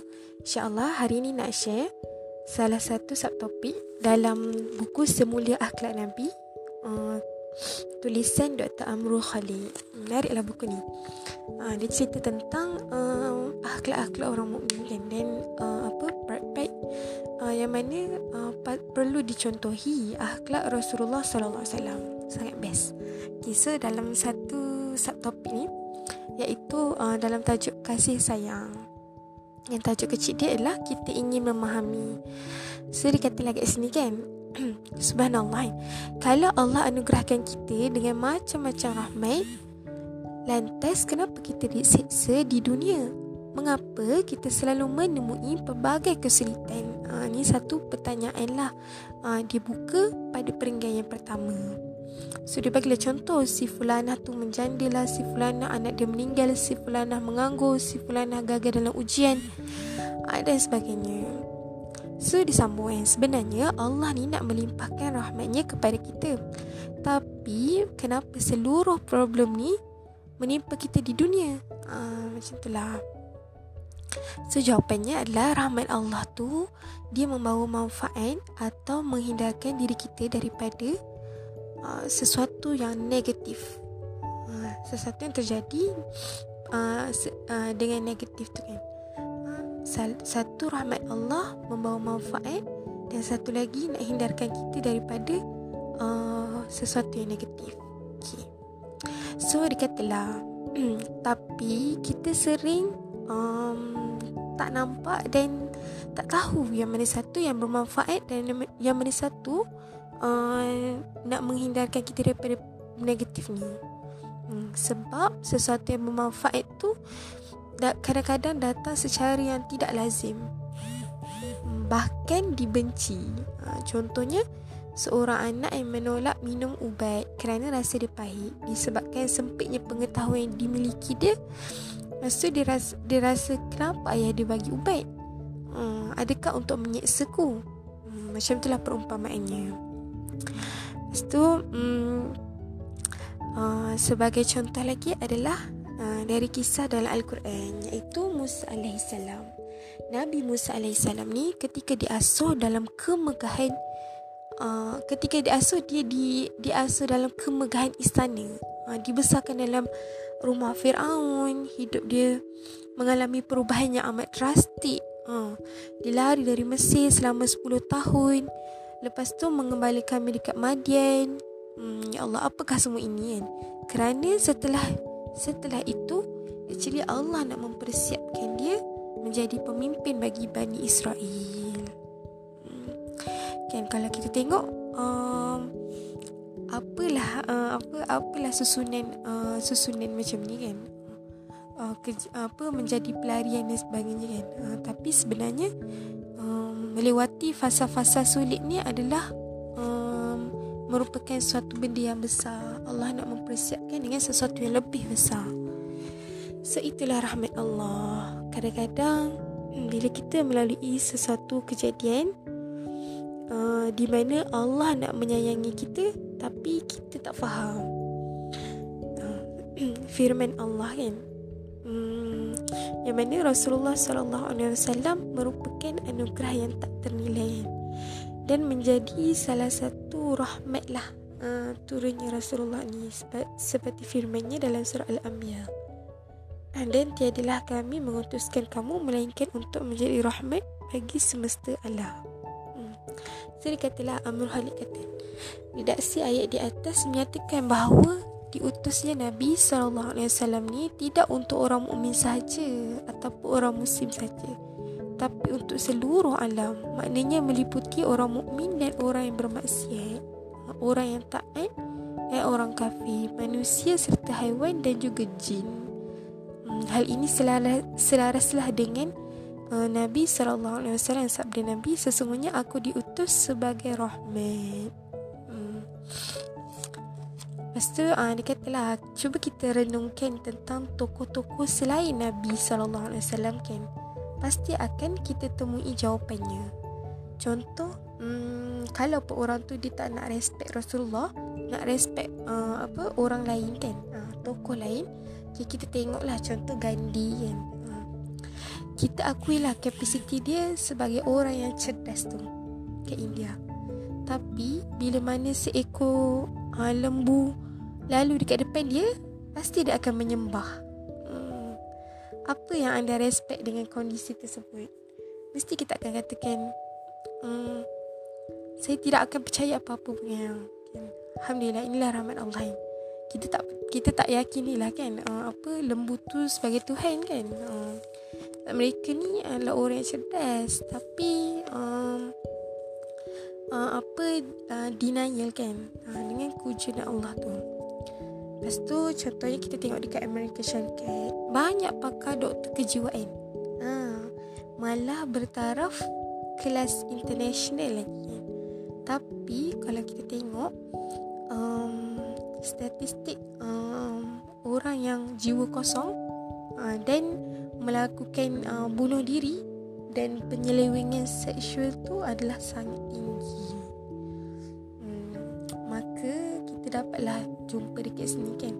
Maka Rasulullah wasallam tu adalah rahmat yang tak ternilai harga sebab apa? Dalam masa 23 tahun sahaja nil kes eh, ataupun kita kata uh, sikit sahaja kes yang uh, minum arak tu kan?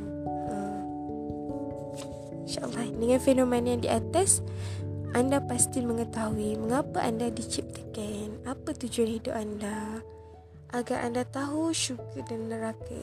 Berbagai pertanyaan ini amatlah simple. Tapi bagi orang barat tidak demikian kerana untuk menemukan jawapan di atas tidaklah mudah.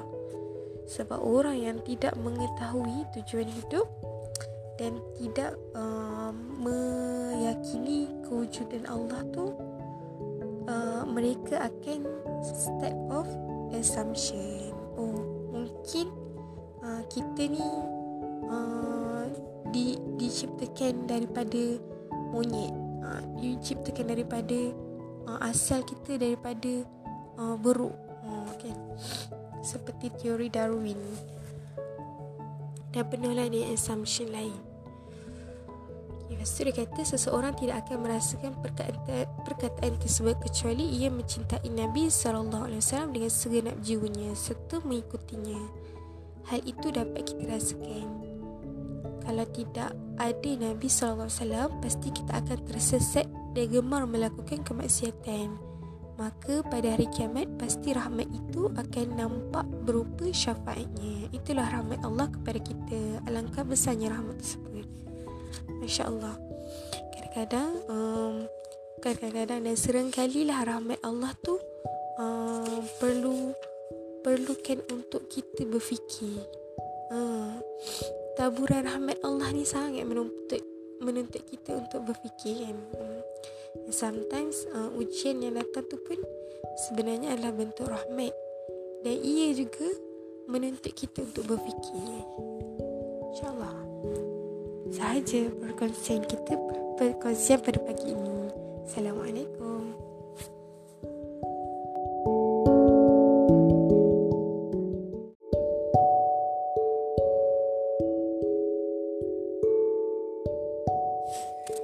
Assalamualaikum warahmatullahi wabarakatuh. InsyaAllah hari ini nak share salah satu hadis Riyadus Salihin.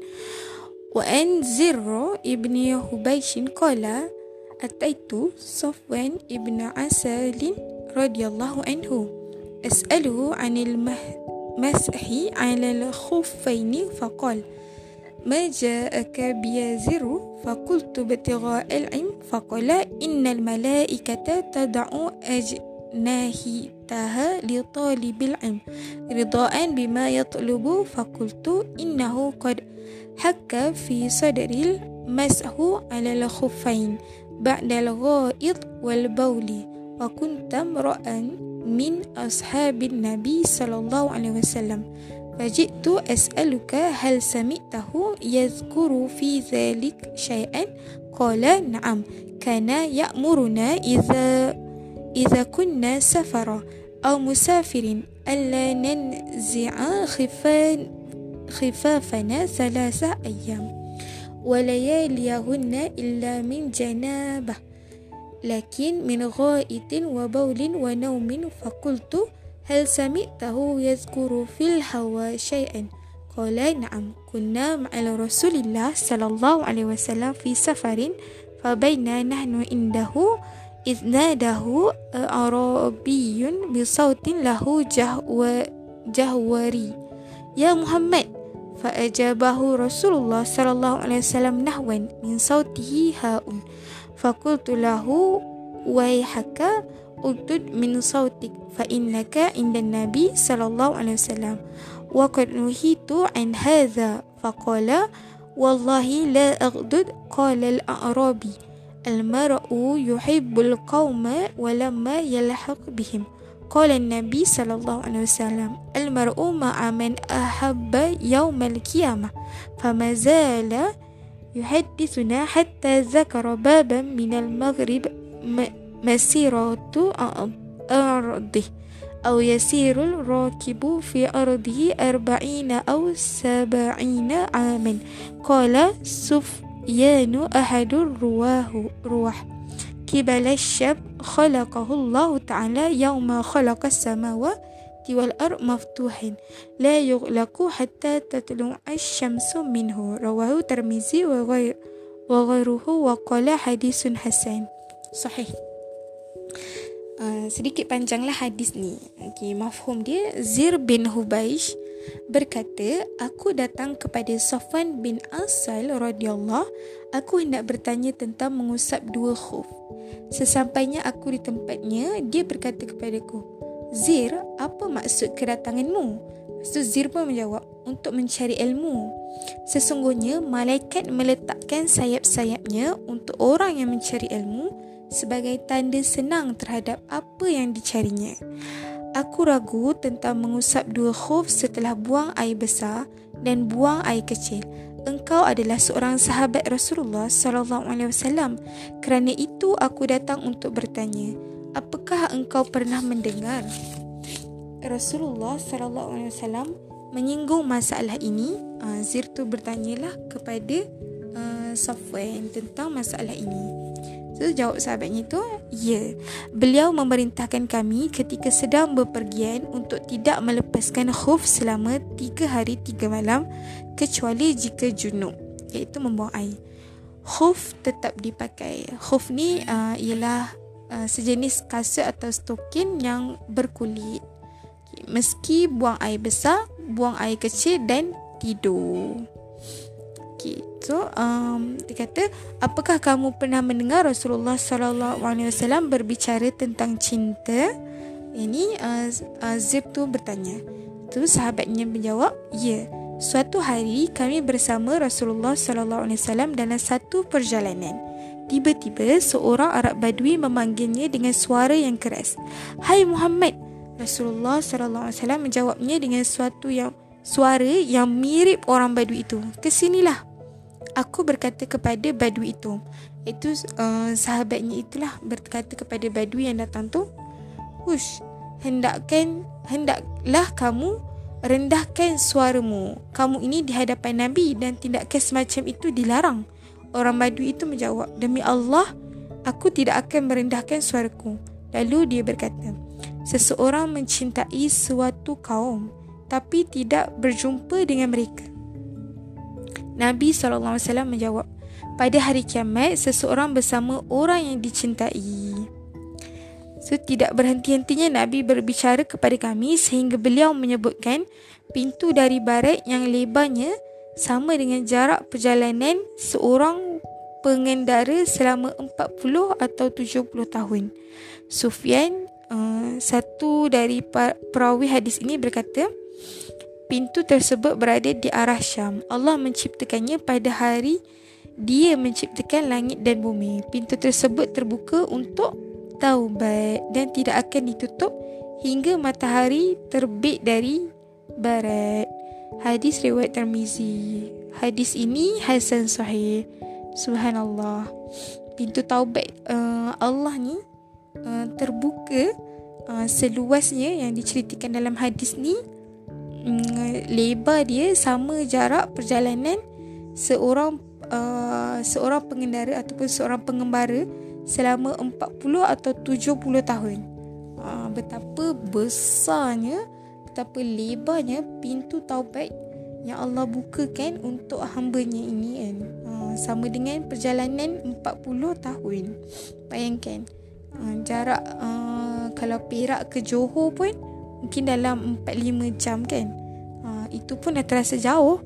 Tapi ni jarak pengembaraan selama 40 hingga 70 tahun ni. Uh, subhanallah. Okay, mari kita tengok pelajaran hadis. Okay, pertamanya Muslim ni uh, dianjurkan untuk menuntut ilmu dan kita bertanya uh, tentang ajaran agama yang belum kita ketahui daripada ulama. Uh, satu anjuran lah. Okay, sekarang ni semua orang tengah uh, apa beronline kan. Uh, InsyaAllah semoga semua orang dapat menjaga adab-adab menuntut ilmu meskipun dalam uh, situasi maya. Kes kedua, diperbolehkan mengusap khuf. Uh, ini daripada so- soalan daripada Zir tadi kepada sahabatnya kan. Bagi musafir dibolehkan hingga tiga hari tiga malam. Sedangkan bagi yang tidak bermusafir diperbolehkan selama satu hari satu malam. Syarat diperbolehkan mengusap khuf adalah khuf yang dikenakan itu suci saat mengenakannya orang tersebut dalam keadaan suci menutupi kedua mata kakinya bisa uh, boleh dipergunakan untuk berpergian dan mengusap khuf merupakan pengganti membasuh kaki pada saat wuduk. Sementara itu, pada saat mandi wajib, yang ini mandi wujud, mandi junub, khuf harus dilepaskan. Okey, seterusnya yang keempat pengajaran pada hadis ini adalah berlaku sopanlah kepada para ulama dan orang-orang soleh di antaranya adalah dengan merendahkan suara di majlis ta'lim. Okay. Yang kelima, mengajarkan tata uh, tata krama dan sopan santun kepada orang yang belum mengerti tata krama dan sopan santun. Macam sahabat tadi kan, uh, sopan tadi ditegur seorang badui tadi yang meninggikan suara kepada Rasulullah. So itu adalah salah satu cara lah untuk uh, mengajarkan sopan santun kepada uh, orang yang belum mengerti. Seterusnya, kelembutan, kebaikan, sikap dan cara Rasulullah memperlakukan orang lain sesuai dengan ilmu dan kemampuan mereka adalah sikap yang harus dicontoh oleh umatnya. Subhanallah. Islam ni adalah agama yang kelembutan. Sebab yang mengajarkannya penuh dengan kelembutan kan? Which is Rasulullah sallallahu alaihi wasallam sendiri. Dan Allah Subhanahu wa taala pun adalah uh, Allah Al-Latif kan? Yang sangat berlemah lembut tu. Yang maha lemah lembut. Okey. Yang seterusnya anjuran anjuran untuk sentiasa mendekati dan mencintai para ulama serta menjauhi orang-orang yang tidak baik dituntutlah untuk kita mencintai orang-orang soleh uh, dan para ulama uh, serta menjauhi uh, jauh daripada orang-orang yang uh, tidak baik kan uh, supaya tidak berpengaruh uh, yang tidak baik kepada mereka. Okey, seterusnya cinta menjadikan seseorang menuruti kemauan orang yang dicintainya. Okay, seterusnya seorang muslim harus selalu menumbuhkan harapan di hati orang lain dan memberi nasihat dengan cara yang baik. Jadi uh, Rasulullah SAW memotivasikan kan, para sahabat dan pada hari kiamat nanti seseorang akan bersama dengan orang yang dicintainya. Lepas tu Rasulullah motivasikan dengan uh, uh, Rasulullah kata pintu uh, apa pintu taubat ni akan terbuka luas kan. Uh, lebar dia seluas uh, orang yang perjalanan dia dalam 40 hingga 70 tahun. Tak ada satu motivasi lah kan uh, bagi uh, si pendosa macam kita ni. Uh, untuk um, bertaubat, keep on bertaubat kepada Allah kan. InsyaAllah. Seterusnya, um, rahmat Allah tak terbatas di antara bentuknya adalah memudahkan jalan menuju hidayah dan membuka pintu taubat. Uh, inilah salah satu rahmat Allah lah. Yang mana Allah ni sangatlah uh, mem- nak memudahkan kan, jalan menuju hidayah tu. Malah memotivasikan kita dengan uh, menceritakan macam mana keadaannya kan. Uh, pintu taubat tu kan. Uh, uh, apa pintu taubat tu terbuka sebesar apa, seluas apa. Uh, dengan kadar macam mana. Uh, mengikut kadaran uh, yang kita uh, yang manusia boleh kira uh, kelebaran dia macam mana kan? Uh, punyalah Allah nak motivasikan dengan kita kan? Uh, tentang uh, pintu taubat Allah tu sendiri. Insyaallah semoga beroleh uh, sesuatu lah daripada hadis ini. Okay, kepada adik-adik yang dah start SEM dan start belajar Selamat menuntut ilmu. InsyaAllah. Assalamualaikum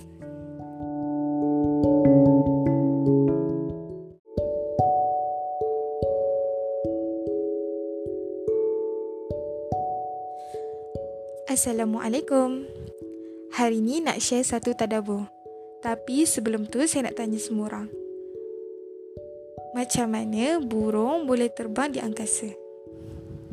Pernah terfikir tak? Okay. So semalam saya pun ada tengok YouTube lah.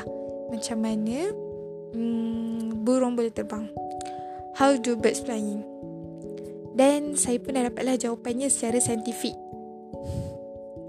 Tapi nak katanya, sebelum teori dan kajian saintifik ni dijumpai, ada satu buku yang telah menceritakan macam mana burung tu boleh terbang. Jauh sebelum teori ni dijumpai. So, mari kita tadabur surah Al-Mulk ayat ke-19. Tidakkah mereka memperhatikan burung-burung yang mengembang dan menguncupkan sayapnya di atas mereka? Tidak ada yang menahannya di udara selain yang maha pengasih. Sesungguhnya, dia maha melihat segala sesuatu. Subhanallah. So, kita dapatlah jawapannya. Yang mana Allah subhanahu wa ta'ala lah yang menahan uh, burung ni. Even yang kita nampak, dia mengembang dan mengucup sahaja kan.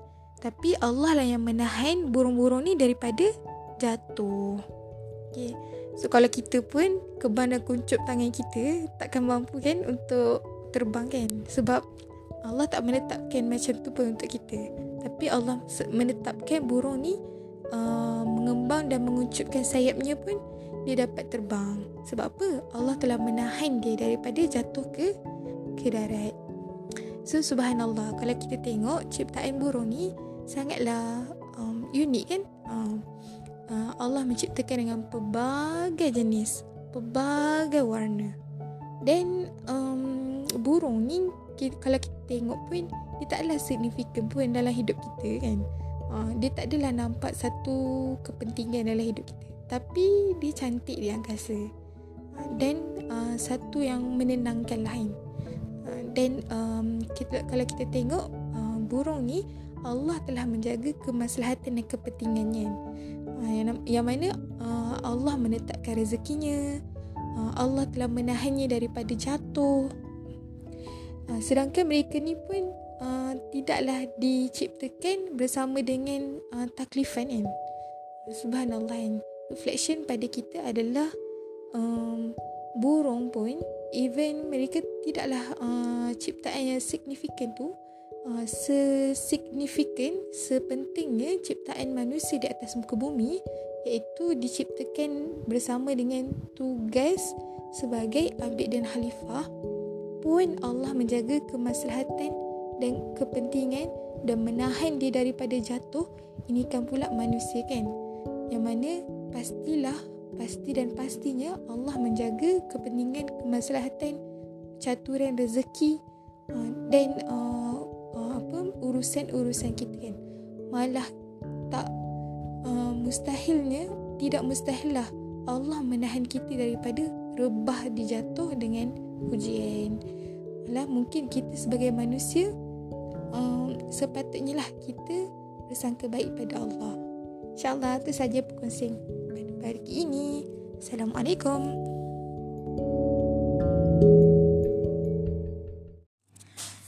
Assalamualaikum. Selamat pagi. InsyaAllah hari ini nak share uh, sedikit kisah uh, daripada buku ini sejarah kita tulisan um, Tore Ahmed. Okay. okay dalam mukadimah diceritakan tentang dia kata teruntukmu yang bergelar muslim bermula dengan sejarah Bani Adam. Menariklah buku ni um, dia menceritakan bermula daripada um, mukadimah dan seterusnya peringkat uh, sejarah zaman berzaman manusia sebelum ini iaitu um, sebelum perutusan Muhammad zaman Mekah zaman Madinah zaman Khulafa Rashidin era Umayyah Abbasiyah Utsmaniyah uh, perang salib dan um, ada formula kebangkitan. Okay, mari kita tengok um, sejarah manusia terawal uh, diciptakan iaitu Nabi Adam AS. Baik, kisah bermula daripada bapa kita iaitu Adam AS. Segala uh, dicerit, segalanya diceritakan dalam Al-Quran. Bermula dengan dialog yang bersejarah mengenai tujuan penciptaan kita manusia. Seterusnya disambung dengan rantaian liku perjuangan yang harus kita tempuh untuk kembali ke kediaman asal kita syurga. So Adam AS adalah manusia pertama yang diciptakan Allah dan kita mewarisi karakteristik bapa kita Adam AS. Adam dijadikan lupa maka anak cucunya dijadikan lupa dan Adam berbuat salah maka anak cucunya berbuat salah. Ini dalam um, hadis diriwayatkan oleh Tarmizi dalam Sunan Kitab Tafsir. Um, bab dari surah Al-A'raf. Okay. Allah menciptakan Adam daripada tanah kemudian memerintahkan malaikat dan iblis untuk sujud kepada Adam sebagai bentuk ketaatan kepada Allah. Semua malaikat bersujud kepada Adam kecuali iblis yang ingkar kerana merasakan dirinya jauh lebih baik daripada Adam. Apakah yang menghalangimu sehingga kamu tidak bersujud kepada Adam ketika aku menyuruhmu? Iblis menjawab, aku lebih baik daripada dia engkau ciptakan aku dari api sedangkan dia engkau ciptakan dari tanah. Ini dalam uh, surah Al-A'raf ayat 12 boleh rujuk. Itulah gaya iblis, bapa kepada kesombongan dan keingkaran. Sekian lama hidup selesa menikmati syurga, akhirnya menjadi makhluk pertama yang membantah sekeras-kerasnya perintah Allah untuk sekali sujud kepada Adam. Oleh kerana keingkaran iblis terhadap perintah Allah, dia dihalau keluar daripada syurga. Allah berfirman, maka turunlah kamu daripada syurga kerana kamu tidak sepatutnya menyombongkan diri di dalamnya. Keluarlah sesungguhnya kamu termasuk makhluk yang hina. Ini dalam surah Al-A'raf ayat 13. Allah menghina iblis kerana kesombongannya. Manakala iblis yang telah diturunkan darjah itu meminta penangguhan waktu daripada Allah untuk melunaskan dendam kesumatnya kepada manusia. Hmm, dan iblis bersumpah kan? Iblis menjawab, kerana engkau telah menyesatkan aku, aku pasti akan selalu menghalangi mereka dari jalanmu yang lurus. Kemudian pasti aku mendatangi mereka dari depan, belakang, dari kanan dan kiri mereka. Dan engkau tidak akan mendapati kebanyakan mereka bersyukur. Inilah janji iblis kan di hadapan Allah. Iaitu untuk menyesatkan uh, kaum Bani Adam ini. Boleh rujuk dalam surah uh, Al-A'raf ayat 17. So, iblis berjanji akan membuatkan manusia ni ragu-ragu tentang akhirat, uh, tentang masa depan, uh, selalu rasa gundah gulana, selalu rasa tak yakin dengan Allah, merayu dengan manusia menggunakan dunia hmm, dan sama-sama dengan agama mereka. Ha, dan teringin untuk melakukan maksiat. Nauzubillah misalik, moga Allah lindungi kita. Sememangnya iblis memang nak menutup jalan kebenaran dan iblis menghiasi jalan kemungkaran untuk memikat manusia sehingga kebanyakan manusia menjadi tidak bersyukur. Mereka menerima segala nikmat daripada Allah. Tapi tidak menggunakan untuk mendekatkan diri kepadanya dengan melakukan ketaatan kepada perintah Allah. Seperti mana dakwaan iblis dan engkau tidak akan mendapati kebanyakan mereka bersyukur. Dan jadi dan jadilah mereka kawan-kawan iblis. Okey dan iblis ni dah ada berjanji lagi dia kata Tuhanku oleh kerana engkau telah memutuskan bahawa aku sesat aku akan menjadikan kejahatan terasa indah bagi mereka di bumi dan aku akan menyesatkan mereka semuanya kecuali hamba-hambamu yang terpilih di antara mereka. Hmm, subhanallah. Melihat kepada im iblis ni sangatlah besar kan. Uh, sangatlah ambitious. Uh, iblis punya uh, matlamat kan. Uh, kita kalau kita tak ada matlamat ni, patutnya kita jauh lebih segan lah dengan iblis kan. Iblis punya matlamat nak menyesatkan uh, manusia ni bermula daripada zaman Adam kan. Sehinggalah uh, hari kiamat kan uh, tidak berputus asa. Maka kita sebagai seorang mukmin jangan berputus asa daripada uh, ketaatan kepada Allah kan. Insyaallah. Itu saja perkongsian kita pada hari ini iaitu berkenaan dengan um, sejarah Bani Adam insyaallah okay, assalamualaikum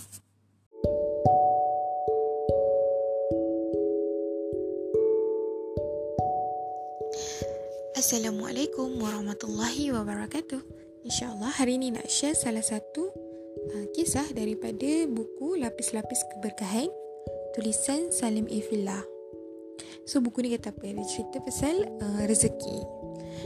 Betapa jarang kita ni mentafakuru rezeki. Hmm. Seakan semua yang kita terima setiap hari adalah hak diri kita yang tak boleh dikurangkan seakan semua yang kita nikmati setiap hari adalah rutin yang murni dan tak boleh berhenti. Seakan semua yang kita suap setiap hari adalah memang begitulah adanya. Tak boleh diganggu gugat. Padahal, hatta sebutir garam pun adalah rezeki Allah yang menuntut disyukuri.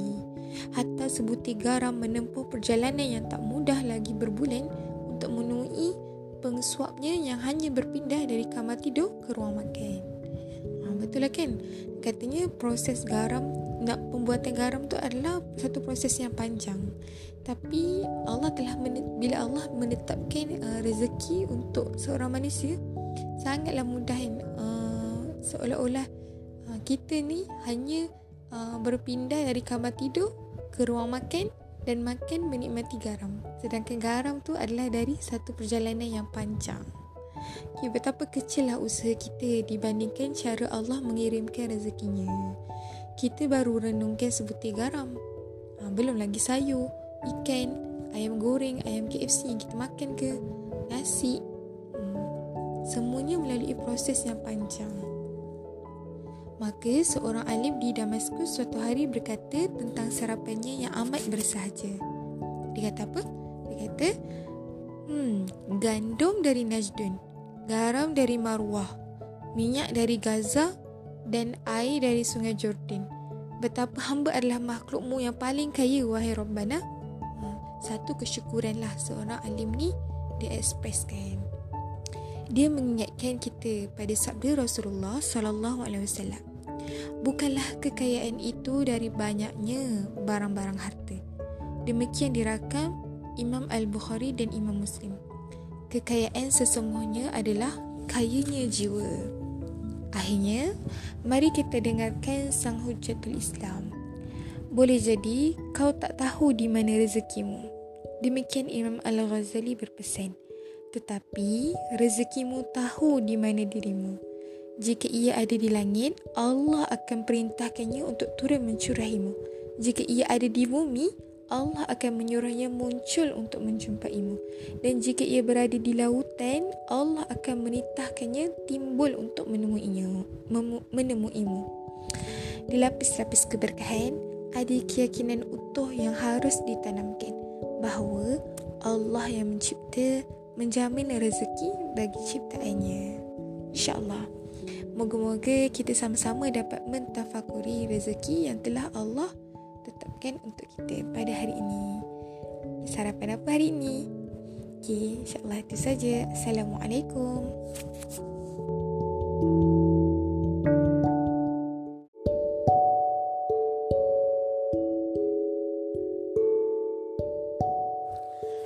Assalamualaikum warahmatullahi wabarakatuh. InsyaAllah hari ini nak share salah satu kisah yang best dalam buku Lapis-Lapis Keberkahan tulisan Salim Ifillah.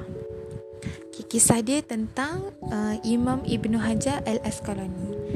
Okay, uh, so siapa yang tahu Imam Ibn Hajar Al-Asqalani ni ialah penulis kitab Fathul Bari.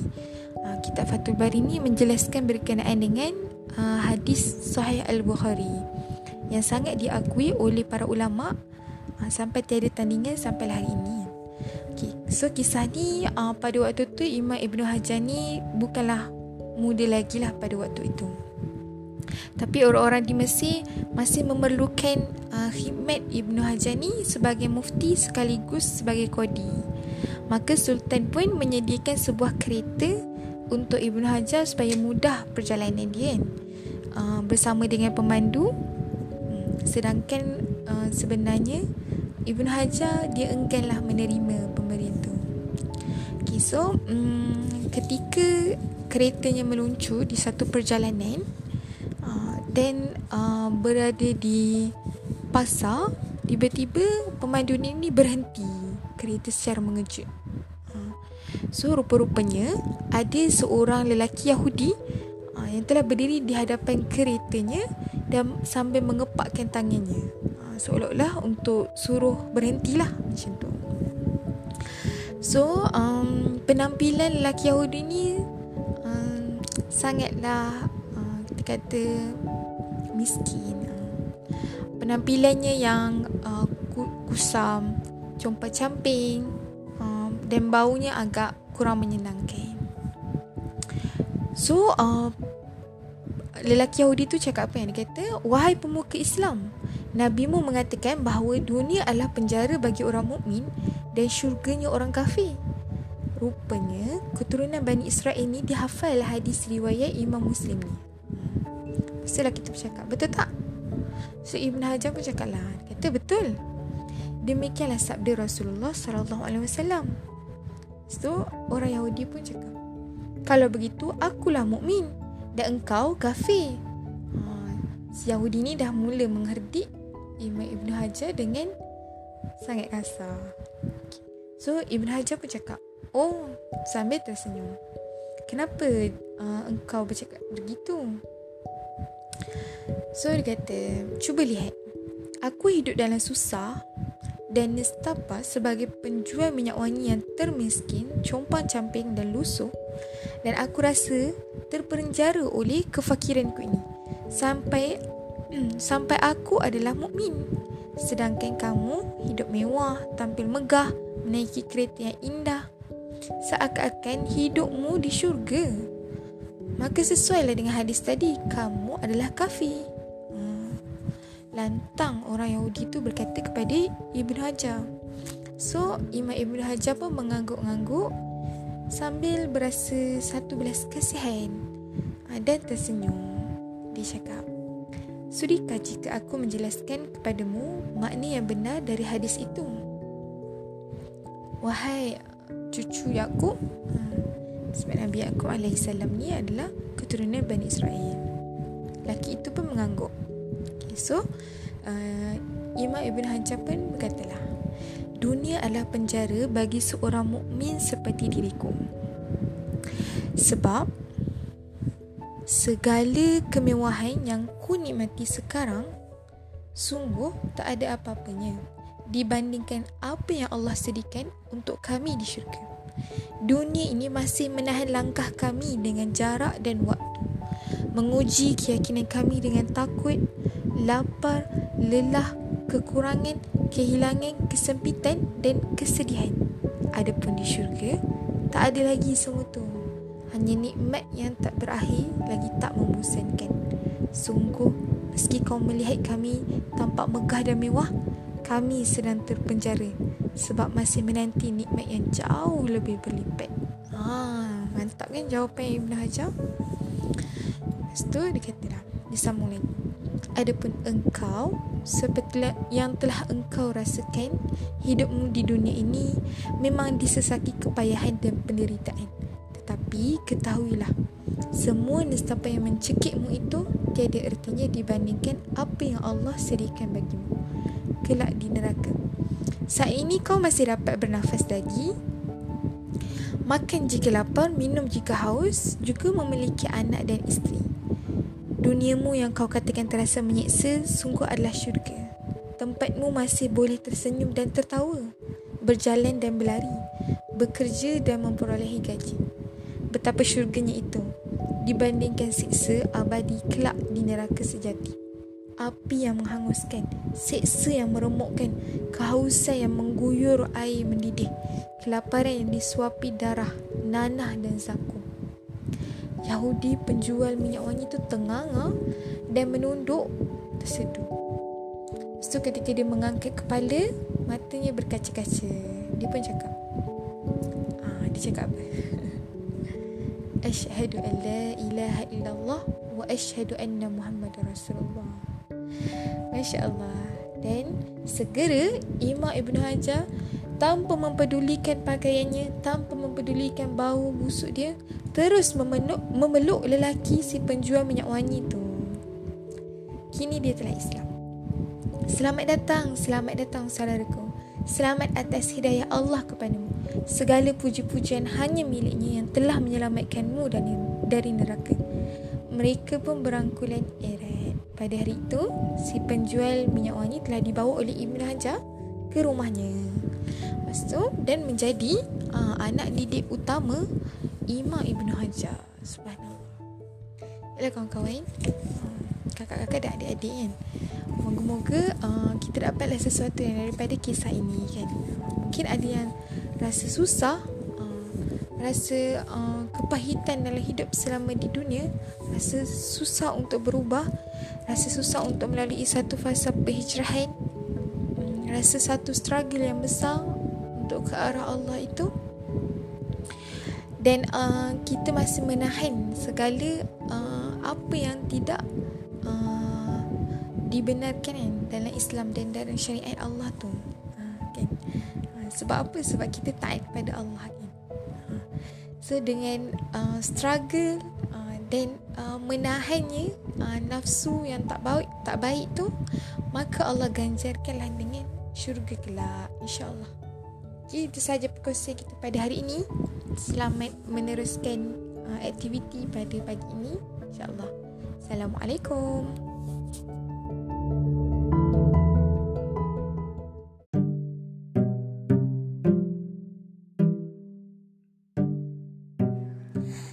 Assalamualaikum warahmatullahi wabarakatuh.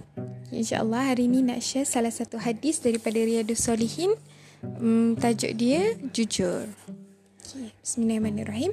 أن أبي ثابت وكيل أبي سعيد وكيل أبي الوالد سهل ابن حنيف وهو بدري رضي الله عنه أن النبي رسول الله صلى الله عليه وسلم قال من سأل الله تعالى الشهادة بسرك بلغه الله منازل الشهداء وإن مات على فراشه.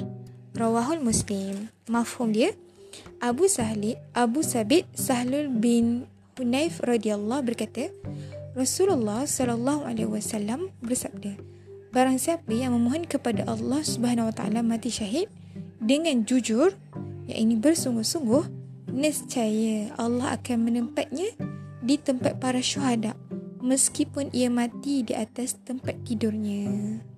Hadiri hadis riwayat Muslim. Okay, apa pelajaran hadis um, boleh kita dapat ialah pertama tekad yang sungguh-sungguh merupakan penyebab tercapainya sebuah cita-cita. Orang yang niat berbuat baik sudah mendapat pahala atau niat baiknya meskipun dia belum melakukan apa yang diniatkannya. Dan yang ketiga, anjuran untuk berdoa kepada Allah dengan sungguh-sungguh agar dimatikan dalam keadaan syahid. Masya Allah, besarlah uh, sebuah kejujuran. Uh, bukan setakat kita jujur dengan orang sekeliling, uh, dalam setiap urusan kita dalam setiap pekerjaan kita uh, tapi jujur pada diri sendiri kan itu pun adalah satu satu benda yang bersalah. Jujur dengan Allah.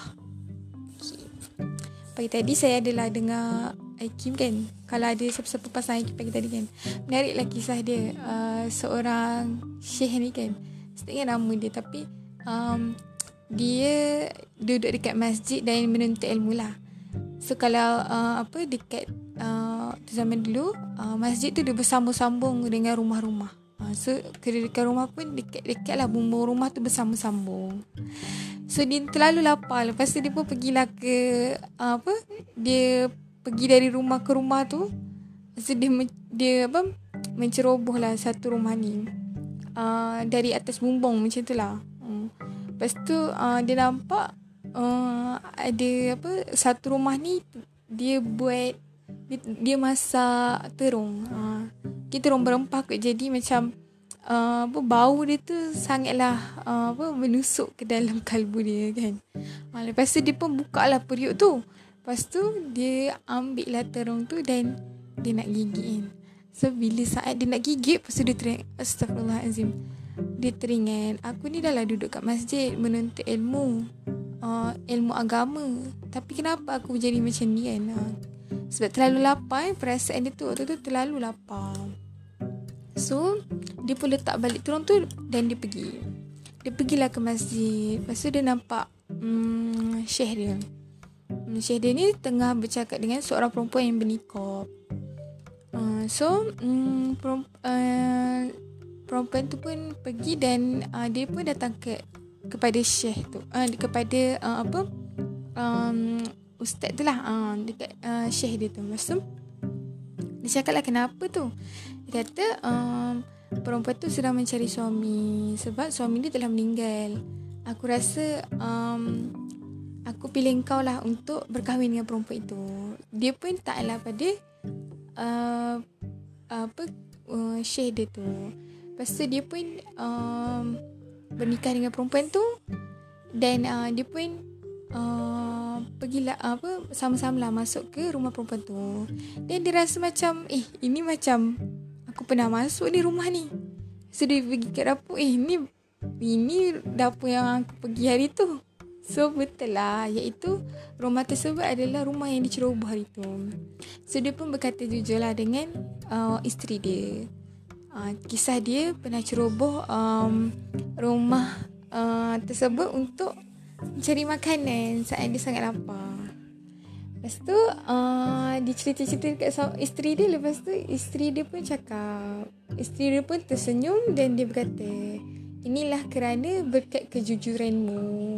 Uh, Berkat amanah Dia kata lah uh, Nak katanya uh, Kerana sifat jujur dan amanah inilah bukan setakat dia dapat terung tapi dia dapat sekali dengan tuan terung dan sekali dengan rumah tersebut kan hadiah daripada Allah yang sebuah kejujuran sebuah kejujuran. Insyaallah itu saja perkongsian kita pada hari ini. Uh, selamat memulakan aktiviti semua orang. Assalamualaikum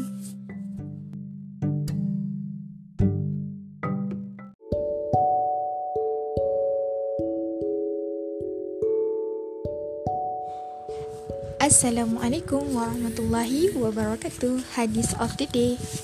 InsyaAllah hari ini nak share salah satu hadis Riyadus Salihin Tajuk Bukti Cinta Allah kepada hambanya. Bismillahirrahmanirrahim. Wa'inhu ainin Nabi sallallahu alaihi wasallam qala Iza ahabba Allah Ta'ala abdana dan Jibril inna Allah Ta'ala yuhibbu fulanan Fa'ahbibahu fayuhibbu Jibril فينادي في أهل السماء ثم يضع له القبول في الأرض. متفق عليه. وفي رواية المسلم قال رسول الله صلى الله عليه وسلم إن الله تعالى إذا أحب عبدا دعا جبريل فقال إني أحب فلانا فأحب فأحببه فيحبه جبريل. ثم ينادي في السماء فيقول إن الله يحب فلانا. فأحبوه فيحبه أهل السماء ثم يضع له القبول في الأرض. وإذا أبغض أبدا دعا جبريل فيقول إني أبغض فلانا فأبغضه فيبغضه جبريل. ثم ينادي في أهل السماء inna Allah yubghidu fulanan fa abghiduhu summa tud'u lahul baghdau fil ar okay, mafhum dia.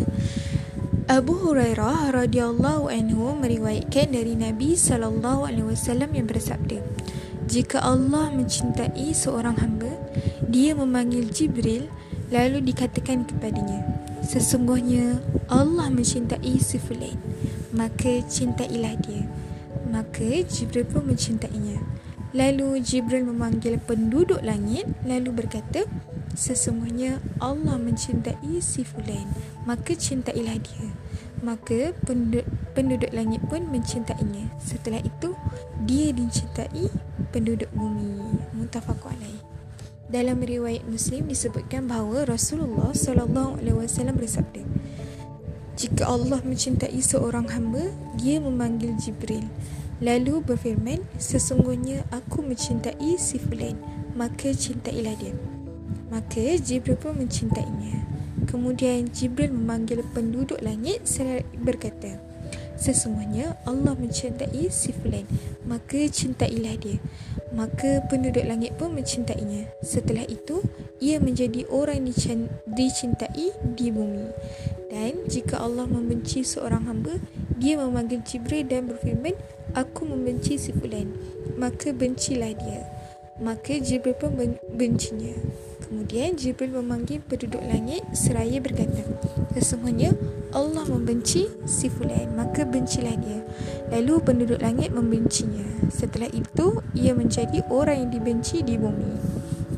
So, apa pengajaran daripada hadis ni? Yang pertama, tolak ukur cinta dan benci kepada seseorang berada pada orang yang mulia dan baik.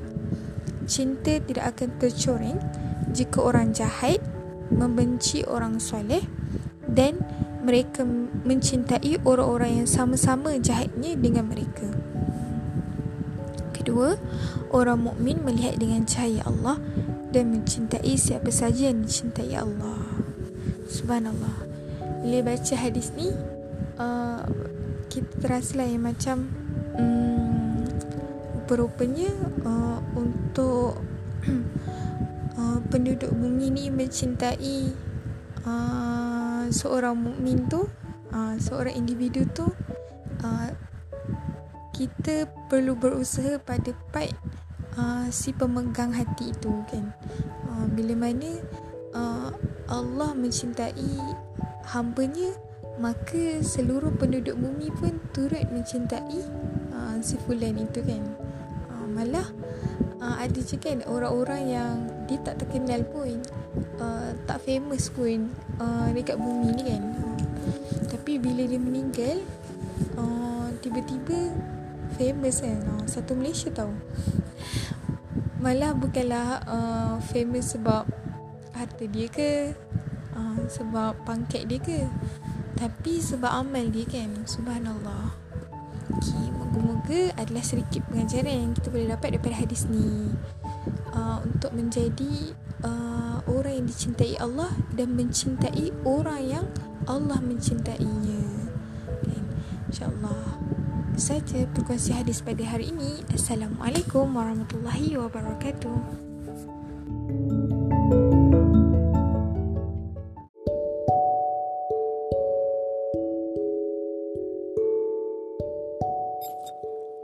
Assalamualaikum warahmatullahi wabarakatuh. InsyaAllah hari ini saya nak share salah satu kisah dalam uh, tajuk Jujur buku Semuli Akhlak Nabi. Ada satu kisah yang sangat best. Okay, ada seorang lelaki ni. Dia berasa tergoncang lepas tu dia pun datanglah kepada Nabi wasallam.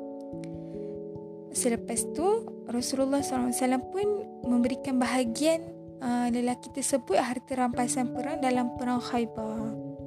Lepas tu, lelaki tu cakap macam ni. Ni apa ya Rasulullah? So Nabi kata, ini bahagianmu dari harta rampasan perang. Lepas tu lelaki tu pun cakap, Ya Rasulullah, demi Allah bukan kerana ini. Bukan kerana ini aku mengikutimu. Akan tetapi aku mengikutimu agar anak panah itu mengenaiku di sini. Ha, dia pun tunjuklah pada tempat urat leher dia. sehingga aku mati dan masuk syurga. Hmm, kata lelaki tersebut. Maka Nabi SAW pun melihat ke arahnya dan berkata, Jika engkau berlaku jujur, maka Allah akan berlaku jujur kepadamu. Hmm. Kalau dia cakap tu jujur dari hati dia, maka Allah akan makbulkan. Kemudian datanglah peperangan itu dan lelaki itu mendapatkan syahidnya. Ini bukanlah hal aneh akan tetapi yang mengejutkan adalah ada anak panah yang menancap di bahagian yang dia inginkan. Nabi SAW membalikkan jasad lelaki tersebut sambil terkejut. Nabi SAW bersabda, Apakah dia? Dia? Ia berlaku jujur kepada Allah maka Allah bersikap jujur kepadanya. Subhanallah, Nabi SAW sangat terkejut. Tidakkah anda terkejut? Hmm. Apakah anda tidak menyukai syurga? Apakah anda tidak ingin bertemu dengan Allah? Uh, jika ia bersikap jujur kepada Allah, maka Allah akan membalas kejujurannya. Jadikanlah uh, kejujuran kejujuran kita itu sebagai uh, lembaran amal. Uh, InsyaAllah, itu saja perkongsian kita pada pagi ini. Semoga bermanfaat. Assalamualaikum warahmatullahi wabarakatuh.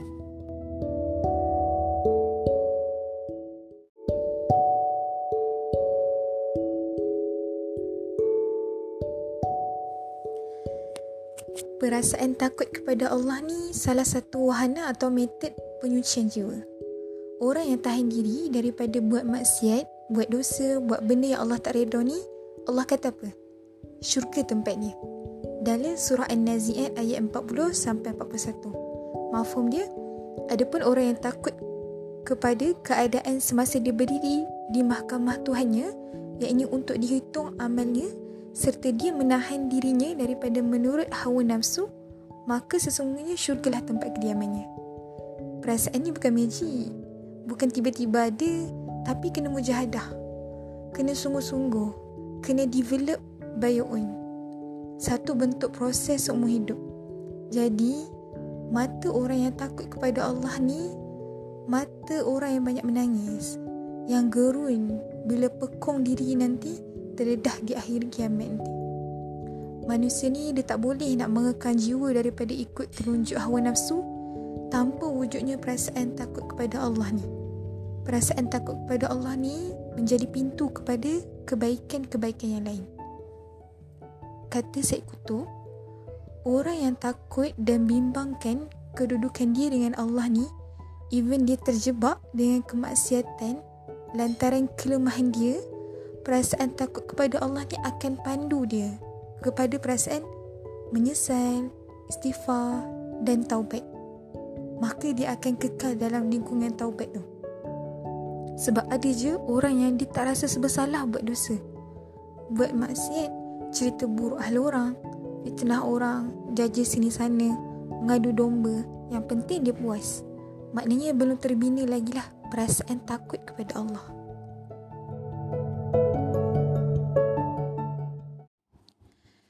Ada satu kisah diceritakan oleh Abdullah bin Dinar Suatu ketika, aku bersama Umar bin Al-Khattab keluar bermusafir menuju Mekah.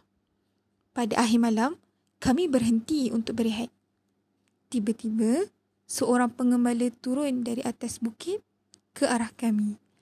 Lalu Umar berkata kepadanya, Wahai pengembala, juallah seekor kambing kepada kami. Jawab pengembala tersebut, Saya seorang hamba. Kata Umar, katakan kepada tuanmu, kambingnya telah dimakan oleh serigala. Jawab pengembala, kalau begitu, di manakah Allah? Lantas itu, Umar Al-Hattab pun menangis dan memerdekakan hamba tersebut. Apa pengajaran daripada kisah ni? Individu yang terdidik selaras dengan manhaj Allah iaitu mengikut acuan Al-Quran tu, dia tak akan terikat dengan manusia dia tak terikat dengan dunia malah tak terliur dengan harta dunia sebab dia nampak ganjaran Allah tu adalah lebih baik syurga Allah adalah lebih mengyurkan kalau macam tu lah kan kita ni tak perlu kepada CCTV tak perlu kan SPRM sebab sedar diri diperhatikan dan setiap amal akan dihitung. Apa-apa yang terluput di dunia tak akan terluput di yaumul hisab nanti.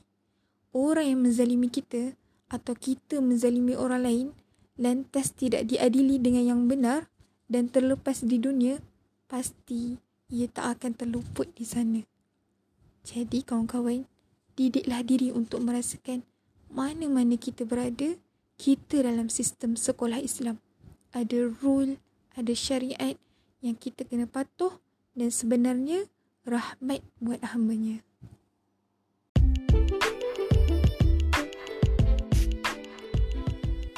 Hai guys, video ni nak membongkarkan tiga fakta mengenai game Among Us yang perlu anda tahu.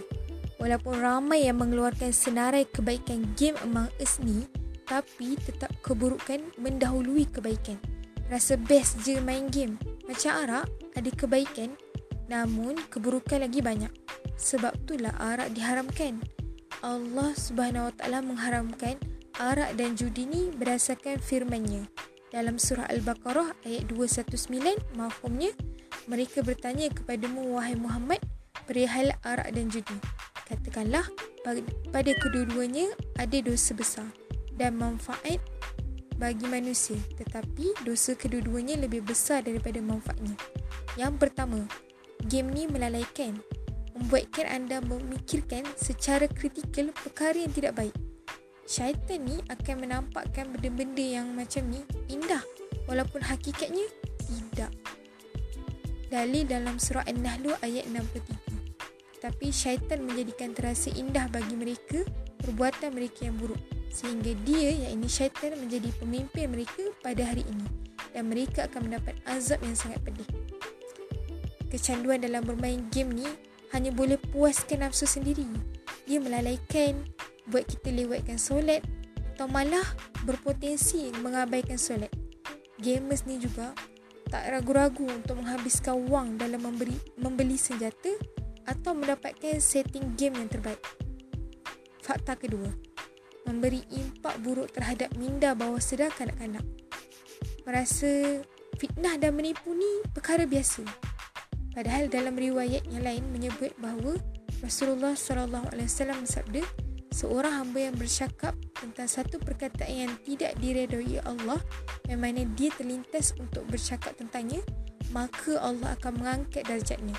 Manakala seorang hamba yang bercakap tentang satu perkataan yang dimurkai Allah yang dia sendiri terlintas untuk bercakap tentangnya yang tidak dipastikan kebenarannya maka dia akan terjatuh ke dalam neraka jahanam riwayat Bukhari kalau main game Among Us ni, versi dewasa akan merangsang minda bawah sedar kanak-kanak untuk berkeinginan terhadap seks, porno dan lucah. Among Us ni merangsang minda bawah sedar untuk membunuh. Padahal Islam mengajarkan kita untuk menjaga nyawa. Seperti dalil dalam surah Al-Ma'idah ayat 32.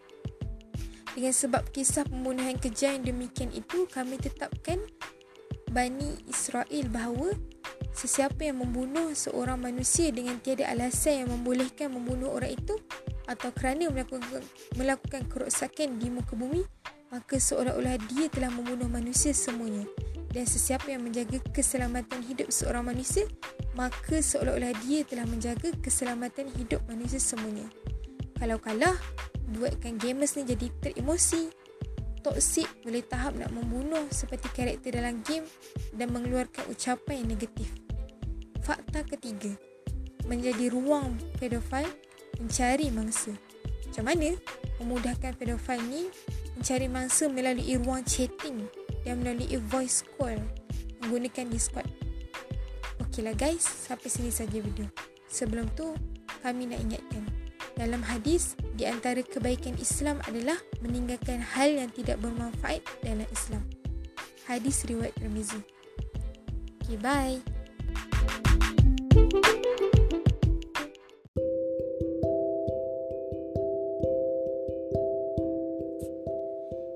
Kalau kita tengah ditimpa masalah, cuba kita tanya dua soalan ni. Siapa yang genggam urusan aku? Yang kedua, kepada siapa aku nak bersandar? Daripada dua soalan ni kita kena kenali salah satu daripada asma Allah iaitu Allah Al-Wakil. Al-Wakil ni dia dekatlah dengan perkataan tawakal. Dia adalah dalam satu kata yang sama. So apa itu Al-Wakil? Al-Wakil itu adalah zat yang menguruskan hambanya dengan kebaikan. Tak ada yang akan disisiakan. Tak ada yang akan ditimpakan mudarat. Bahkan Allah akan tunjukkan jalan daripada kemaslahatan kita tu. Nak katanya Allah ni dia tak akan tinggalkan kita seorang-seorang kan. Ha. Dan uh, tinggalkan kita dalam keburukan tu. Satu pintu tertutup, banyak pintu lain yang bakal Allah bukakan. Cuma kita tinggal mencari hikmah uh, daripada setiap kejadian yang berlaku kan.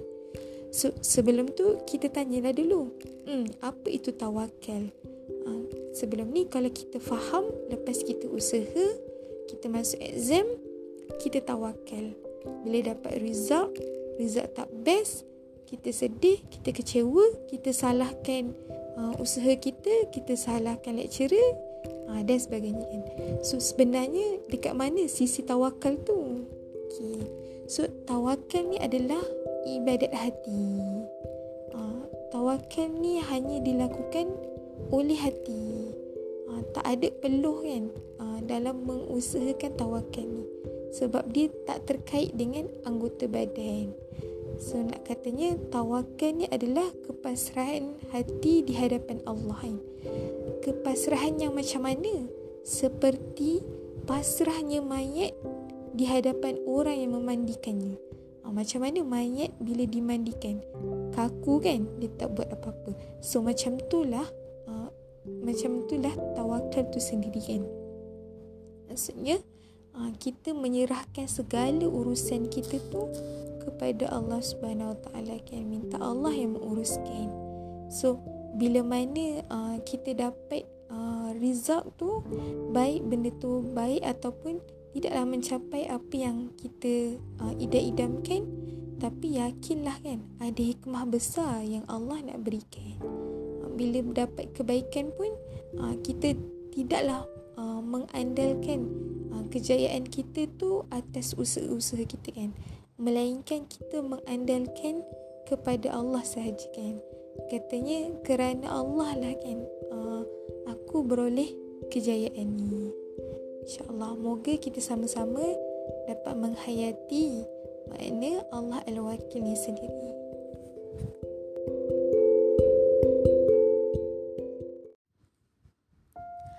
perang Uhud ni adalah perang kedua pada zaman Rasulullah ah, dan ia berlaku pada tahun 3 Kerasulan. So perang ini antara perang yang sangatlah mengesankan sebab ramai sahabat ataupun kita kata bintang-bintang pahlawan Islam syahid di medan Uhud. Total dalam 70 orang. Boleh kata perang Uhud ni antara perang yang sangat getir kerana tentera yang ditugaskan jaga dekat atas bukit Uhud turun untuk mencari harta rampasan perang. Yang mana pada saat itu mereka lihat kekalahanlah di barisan pihak musuh. So, tanpa menyedari, ha, Khalid Al-Walid ha, pada waktu ni dia belum Islam lagi, mengambil kesempatan lah serang pasukan Islam dari belakang. Sebab nampak tempat pertahanan dah mulai kosong dan barisan ketenteraan Islam pun jadi kucak-kacir. Seorang musyrikin ni serang Rasulullah dan lontarkan batu kepada Rasulullah sampai Rasulullah jatuh dekat dalam lubang. Time tu boleh dikirakanlah dengan jari berapa je sahabat yang cuba mempertahankan Rasulullah. So dalam keadaan yang kelam kabut ni, ada orang yang berteriak, Muhammad dah mati. Bila dengar laungan ni, ramailah rasa patah semangat. Tapi ada seorang sahabat ni nama dia Anas bin Nadar.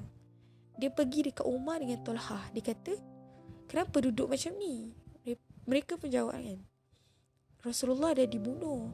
Anas pun cakap apa yang kamu nak buat lepas baginda mati? Ayuh bangkit sekarang. Berjuang sampai mati. Demi pertahankan agama ni yang kerananya Rasulullah sanggup mati. So Anas pun hadapi tentera musyrikin dan dalam perjalanan tu dia jumpa Sa'ad bin Mu'az. So dia cakap dekat Sa'ad, Wahai Sa'id, aku tercium bau syurga di depan Bukit Uhud.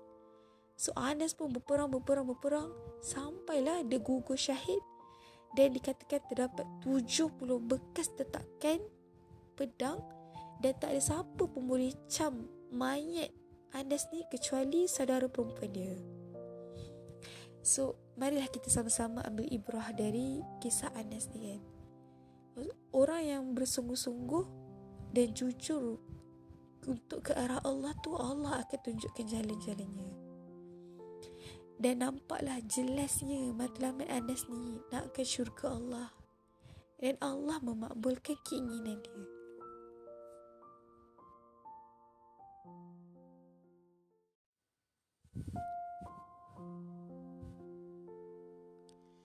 InsyaAllah hari ini nak kongsi satu hadis Rasulullah sallallahu alaihi wasallam barang siapa yang menjadikan akhirat sebagai himmahnya, yakni passion atau hasrat terbesarnya, Allah akan mengumpulkan urusannya, menjadikan kekayaan di hatinya dan dunia akan mendatanginya dalam keadaan hina. Dan barang siapa yang menjadikan dunia sebagai himmahnya, maka Allah akan mencerai beraikan urusannya, menjadikan kefakiran di kedua pelupuk matanya dan ia mendapatkan dunia menurut apa yang telah ditetapkan baginya. Hadis riwayat At-Tirmizi memohon kepada Allah untuk hindarkan kita dari menjadikan dunia sebagai himmah, ini passion atau cita-cita terbesar kita. Sesungguhnya yang menjadi awal keruntuhan imperium Islam bukanlah kurangnya pasukan, bukan pula sedikitnya harta, tapi justru kerana cinta dunia dan takut mati. Kaya menjadi cita-cita yang dibanggakan dan tawakalnya bergeser dari kepada Allah semata kepada perlengkapan, fasiliti dan dunia mengiringi. Semoga dengan itu kita sentiasa dalam hidayah, selalu di jalan Allah yang lurus. Semoga tidaklah kita mati kecuali dalam keadaan benar-benar berserah diri kepada Allah. Boleh jadi seseorang memiliki harta yang berlimpah, tapi jika dunia menjadi passionnya, maka kemiskinan ada di pelupuk matanya ia sentiasa gelisah terhadap dunia yang ada di tangannya.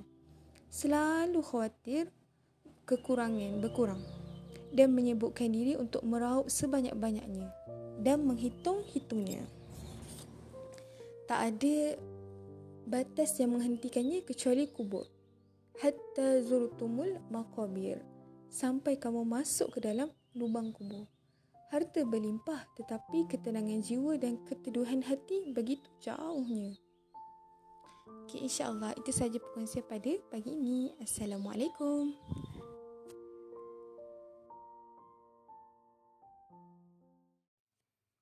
Setiap orang pasti ada kisah hijrah mereka. Dan ini kisahku. Dilahirkan dalam keluarga Muslim, maka aku seorang Muslim did nothing haram. I thought it would be enough to prove me as a good Muslim. Tak pasti dengan tujuan hidup. Hidup hanya sekadar hidup. Hidup untuk keseharian sekitar soal makan di mana dengan mimpi dan impian yang kecil. Just follow with the flow.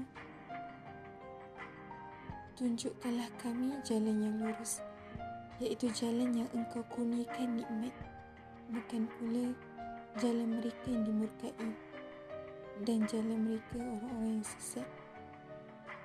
Doa yang menggerakkan kaki merantau seiring kehendak Allah Al-Hadi Al-Ali tanpa aku sedar perjalanan itu membawa aku kepada satu lembaran cinta.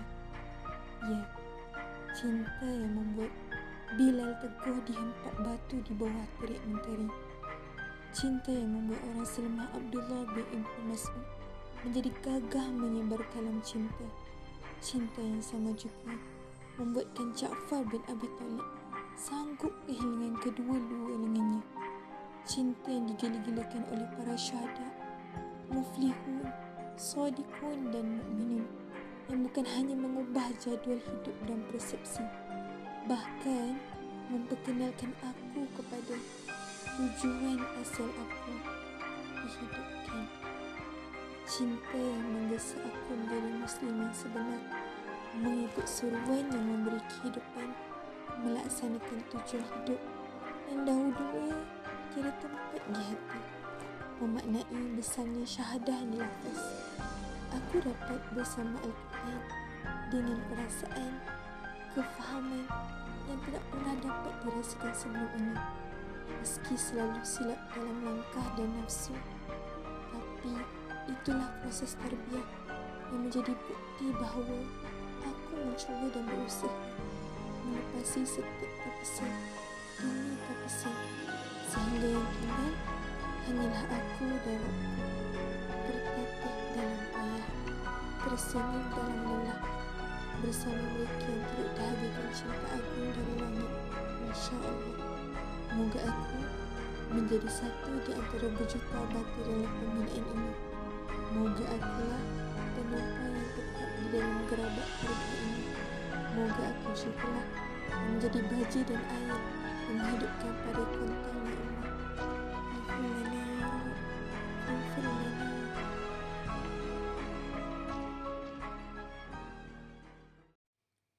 Setiap orang pasti ada kisah hijrah mereka. Dan ini kisahku. Dilahirkan dalam keluarga Muslim, maka aku seorang Muslim. Did nothing haram. I thought it would be enough to prove me as a good Muslim. Tak pasti dengan tujuan hidup. Hidup hanya sekadar hidup. Hidup untuk keseharian. Sekitar soal makan di mana, dengan mimpi dan impian yang kecil. Just follow with the flow. Tunjukkanlah kami jalan yang lurus, iaitu jalan yang engkau kurniakan nikmat, bukan pula jalan mereka yang dimurkai dan jalan orang-orang yang sesat. Doa itu yang menggerakkan kaki merantau seiring kehendak Allah Al-Hadi Al-Alim. Tanpa aku sedar, Perjalanan itu membawa aku kepada satu lembaran cinta. Ya, cinta yang membuat Bilal teguh dihempak batu di bawah terik mentari. Cinta yang membuat orang selemah Abdullah bin Ibn Mas'ud menjadi gagah menyebar kalam cinta. Cinta yang sama juga membuatkan Ja'far bin Abi Talib sanggup kehilangan kedua-dua lengannya cinta yang digelar-gelarkan oleh para syuhada, muflihun, sadiqun dan mukminun. Bukan hanya mengubah jadual hidup dan persepsi, bahkan memperkenalkan aku kepada tujuan asal aku dihidupkan. Cinta yang menggesa aku menjadi Muslim yang sebenar, mengikut seruan yang memberi kehidupan, melaksanakan tujuan yang dahulunya tiada tempat di hati. Memaknai besarnya syahadah yang dilafazkan. Aku dapat bersama Al-Quran dengan perasaan dan kefahaman yang tidak pernah dapat dirasakan sebelum ini. Meski selalu silap dalam langkah dan nafsu, tapi itulah proses tarbiyah yang menjadi bukti bahawa aku mencuba dan berusaha melepasi setiap tapisan demi tapisan sehingga yang tinggal hanyalah aku dan rohku tertatih dalam payah tersenyum dalam lelah bersama mereka yang turut dahagakan cinta agung dari langit. Insya Allah moga aku menjadi satu di antara berjuta bata dalam pembinaan ini. Moga akulah penumpang tetap dalam gerabak terbiah ini. Moga aku jugalah yang menjadi baja dan air yang menghidupkan pada kontangnya ummah. Faufir lana ya Rab, faufir lana.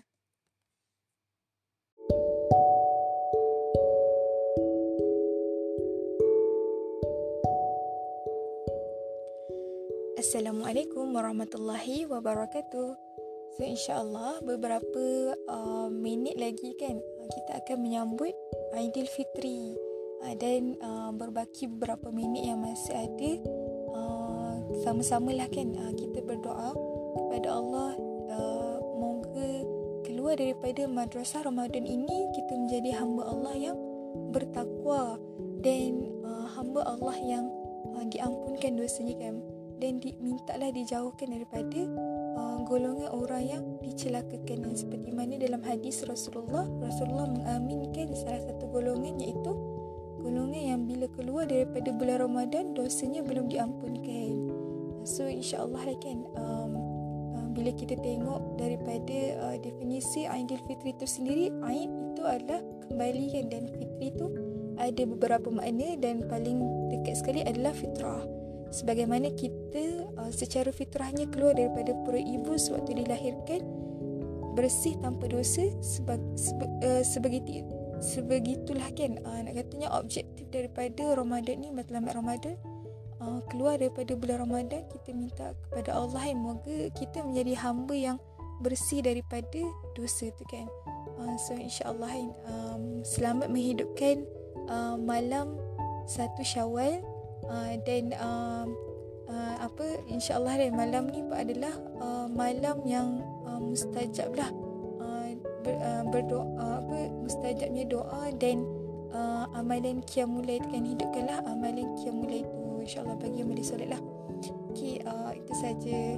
Dan uh, agak uh, saya rasa uh, Diana pun Diana dah Diana dan Shell kan uh, dah berbuka puasa kan dan dah sambut syawal terlebih dahulu lah dan orang sebenarnya ni belum lagi ha, masih ada kesempatan lagi insyaAllah okay. Assalamualaikum warahmatullahi wabarakatuh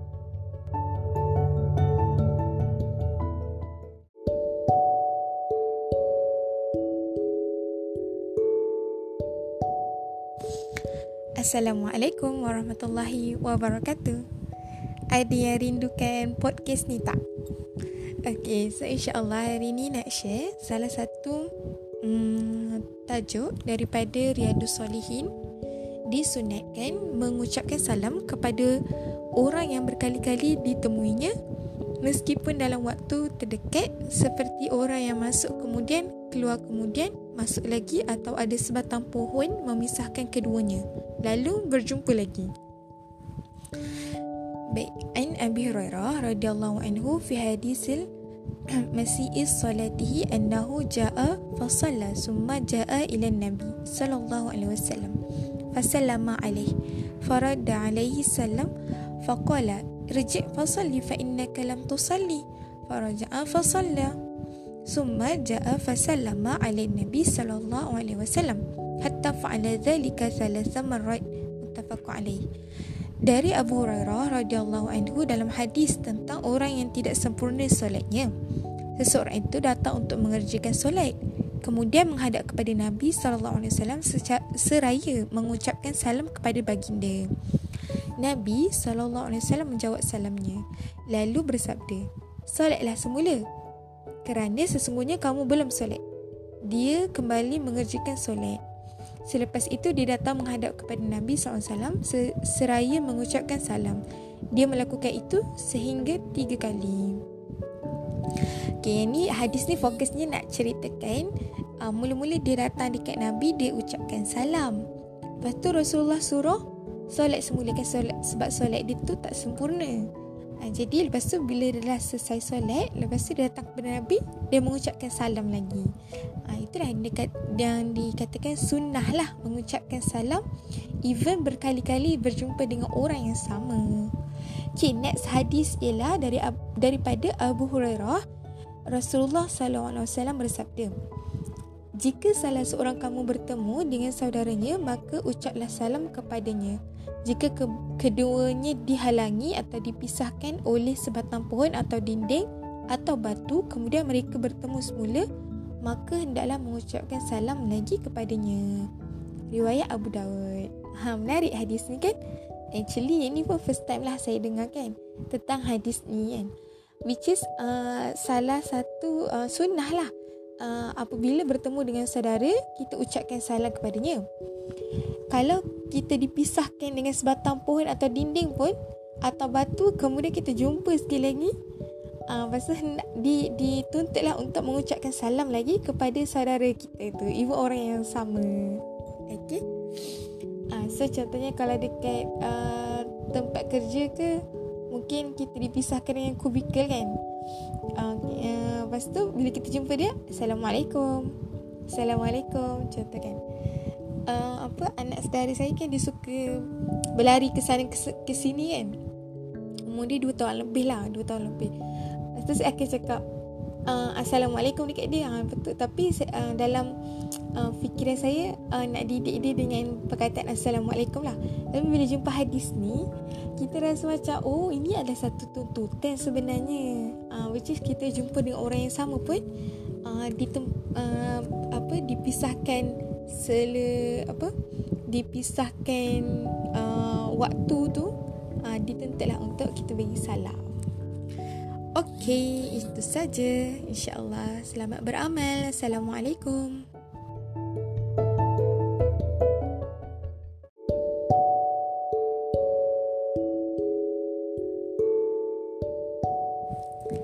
Assalamualaikum warahmatullahi wabarakatuh. Ada yang rindukan podcast ni tak? So insyaAllah hari ni nak share Salah satu hadis daripada uh, Hadis Riyadus Solihin Tajuk dia disunahkan mengucapkan salam Kepada orang yang berkali-kali ditemui Meskipun dalam waktu yang berdekatan. Seperti orang yang masuk Kemudian keluar Kemudian masuk balik. Atau ada sebatang pohon memisahkan keduanya Lalu berjumpa lagi okay, menarik hadis ni. An abi hurairah radhiyallahu anhu fi hadis masai salati annahu jaa fa salla thumma jaa ila nabi sallallahu alaihi wasallam. Fa sallama alaihi fa alaihi salam fa qala irji fa salli fa innaka lam tusalli. فرجع فصلى ثم jaa فسلم على Nabi sallallahu alaihi wasallam. Hatta حتى فعل ذلك ثلاث مرات متفق dari Abu Hurairah radhiyallahu anhu dalam hadis tentang orang yang tidak sempurna solatnya. Seseorang itu datang untuk mengerjakan solat, kemudian mengucapkan kepada Nabi sallallahu alaihi wasallam seraya mengucapkan salam kepada baginda. Nabi sallallahu alaihi wasallam menjawab salamnya, lalu bersabda, "Solatlah semula kerana sesungguhnya kamu belum solat." Dia kembali mengerjakan solat. Selepas itu dia datang menghadap Nabi seraya mengucapkan salam. Dia melakukan itu sehingga tiga kali. Mutafaq alaih. So fokus hadis ni adalah berkenaan dengan lelaki itu yang dia dia uh, ditegur oleh Nabi kerana tidak sempurna solatnya. Uh, pada pertemuan dia dengan Nabi pada kali pertama dia mengucapkan salam. Dan uh, setelah ditegur uh, dia solat semula dan dia datang kepada Nabi dia mengucapkan salam sekali lagi. Uh, sedangkan pada sela waktu yang berdekatan lah Ha, itu satu tuntutan. Okay, hadis yang kedua. Wa anhu an Rasulullah sallallahu alaihi wasallam qala idza laki ahadu ahadukum akhahu falyusallimu alaihi yusallim alaihi fa in halat bainahuma shajarah aw jidarun aw hajarun thumma lakiyahu falyas falyusallim alaihi rawahu Abu Dawud dari Abu Hurairah radhiyallahu daripada Rasulullah sallallahu alaihi wasallam bahawa Baginda bersabda, jika salah seorang kamu bertemu dengan saudaranya, maka ucapkanlah salam kepadanya. Jika keduanya dihalangi atau dipisahkan oleh sebatang pohon atau dinding atau batu, kemudian mereka bertemu semula, maka hendaklah mengucapkan salam sekali lagi kepadanya. Riwayat Abu Dawud menarikkan hadis ni.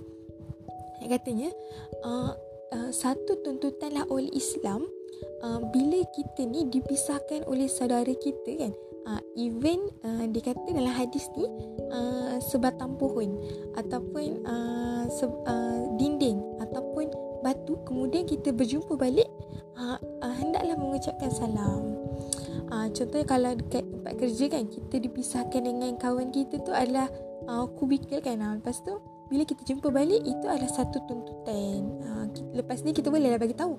Tahu tak hadis uh, Rasulullah kata uh, pahala kita mengucapkan salam tahu even kita ni uh, dalam satu pejabat tapi dipisahkan oleh kubikel sunnah untuk kita bagi salam. kan? Uh, tu dah dapat pahala. Kita sebarkan sunnah Rasulullah sallallahu alaihi wasallam kan. Mengucapkan salam pun adalah sunnah Rasulullah kan. Okey. Um, saya adalah uh, anak saudara kan uh, apa bila setiap kali saya jumpa dia uh, dia kan suka berlari ke depan ke belakang rumah kan. Setiap kali saya jumpa saya akan bagi salam. Tapi saya bagi salam tu uh, dalam fikiran saya tu adalah kerana nak ajar dia uh, tentang assalamualaikum tu kan. Uh, tapi bila jumpa hadis ni oh sebenarnya barulah tahu ini adalah satu tuntutan Islam kan. Even kita terpisah uh, dengan sela waktu kan. Uh, so sepatutnya tak ada perasaan annoy lah kan. Kenapa? Asyik bagi salam je. Tapi uh, nak katanya oh ini adalah satu tuntutan. Uh, tuntutan Islam itu sendiri so insyaAllah itu sahaja hadis kita pada hari ini. Selamat beramal. Assalamualaikum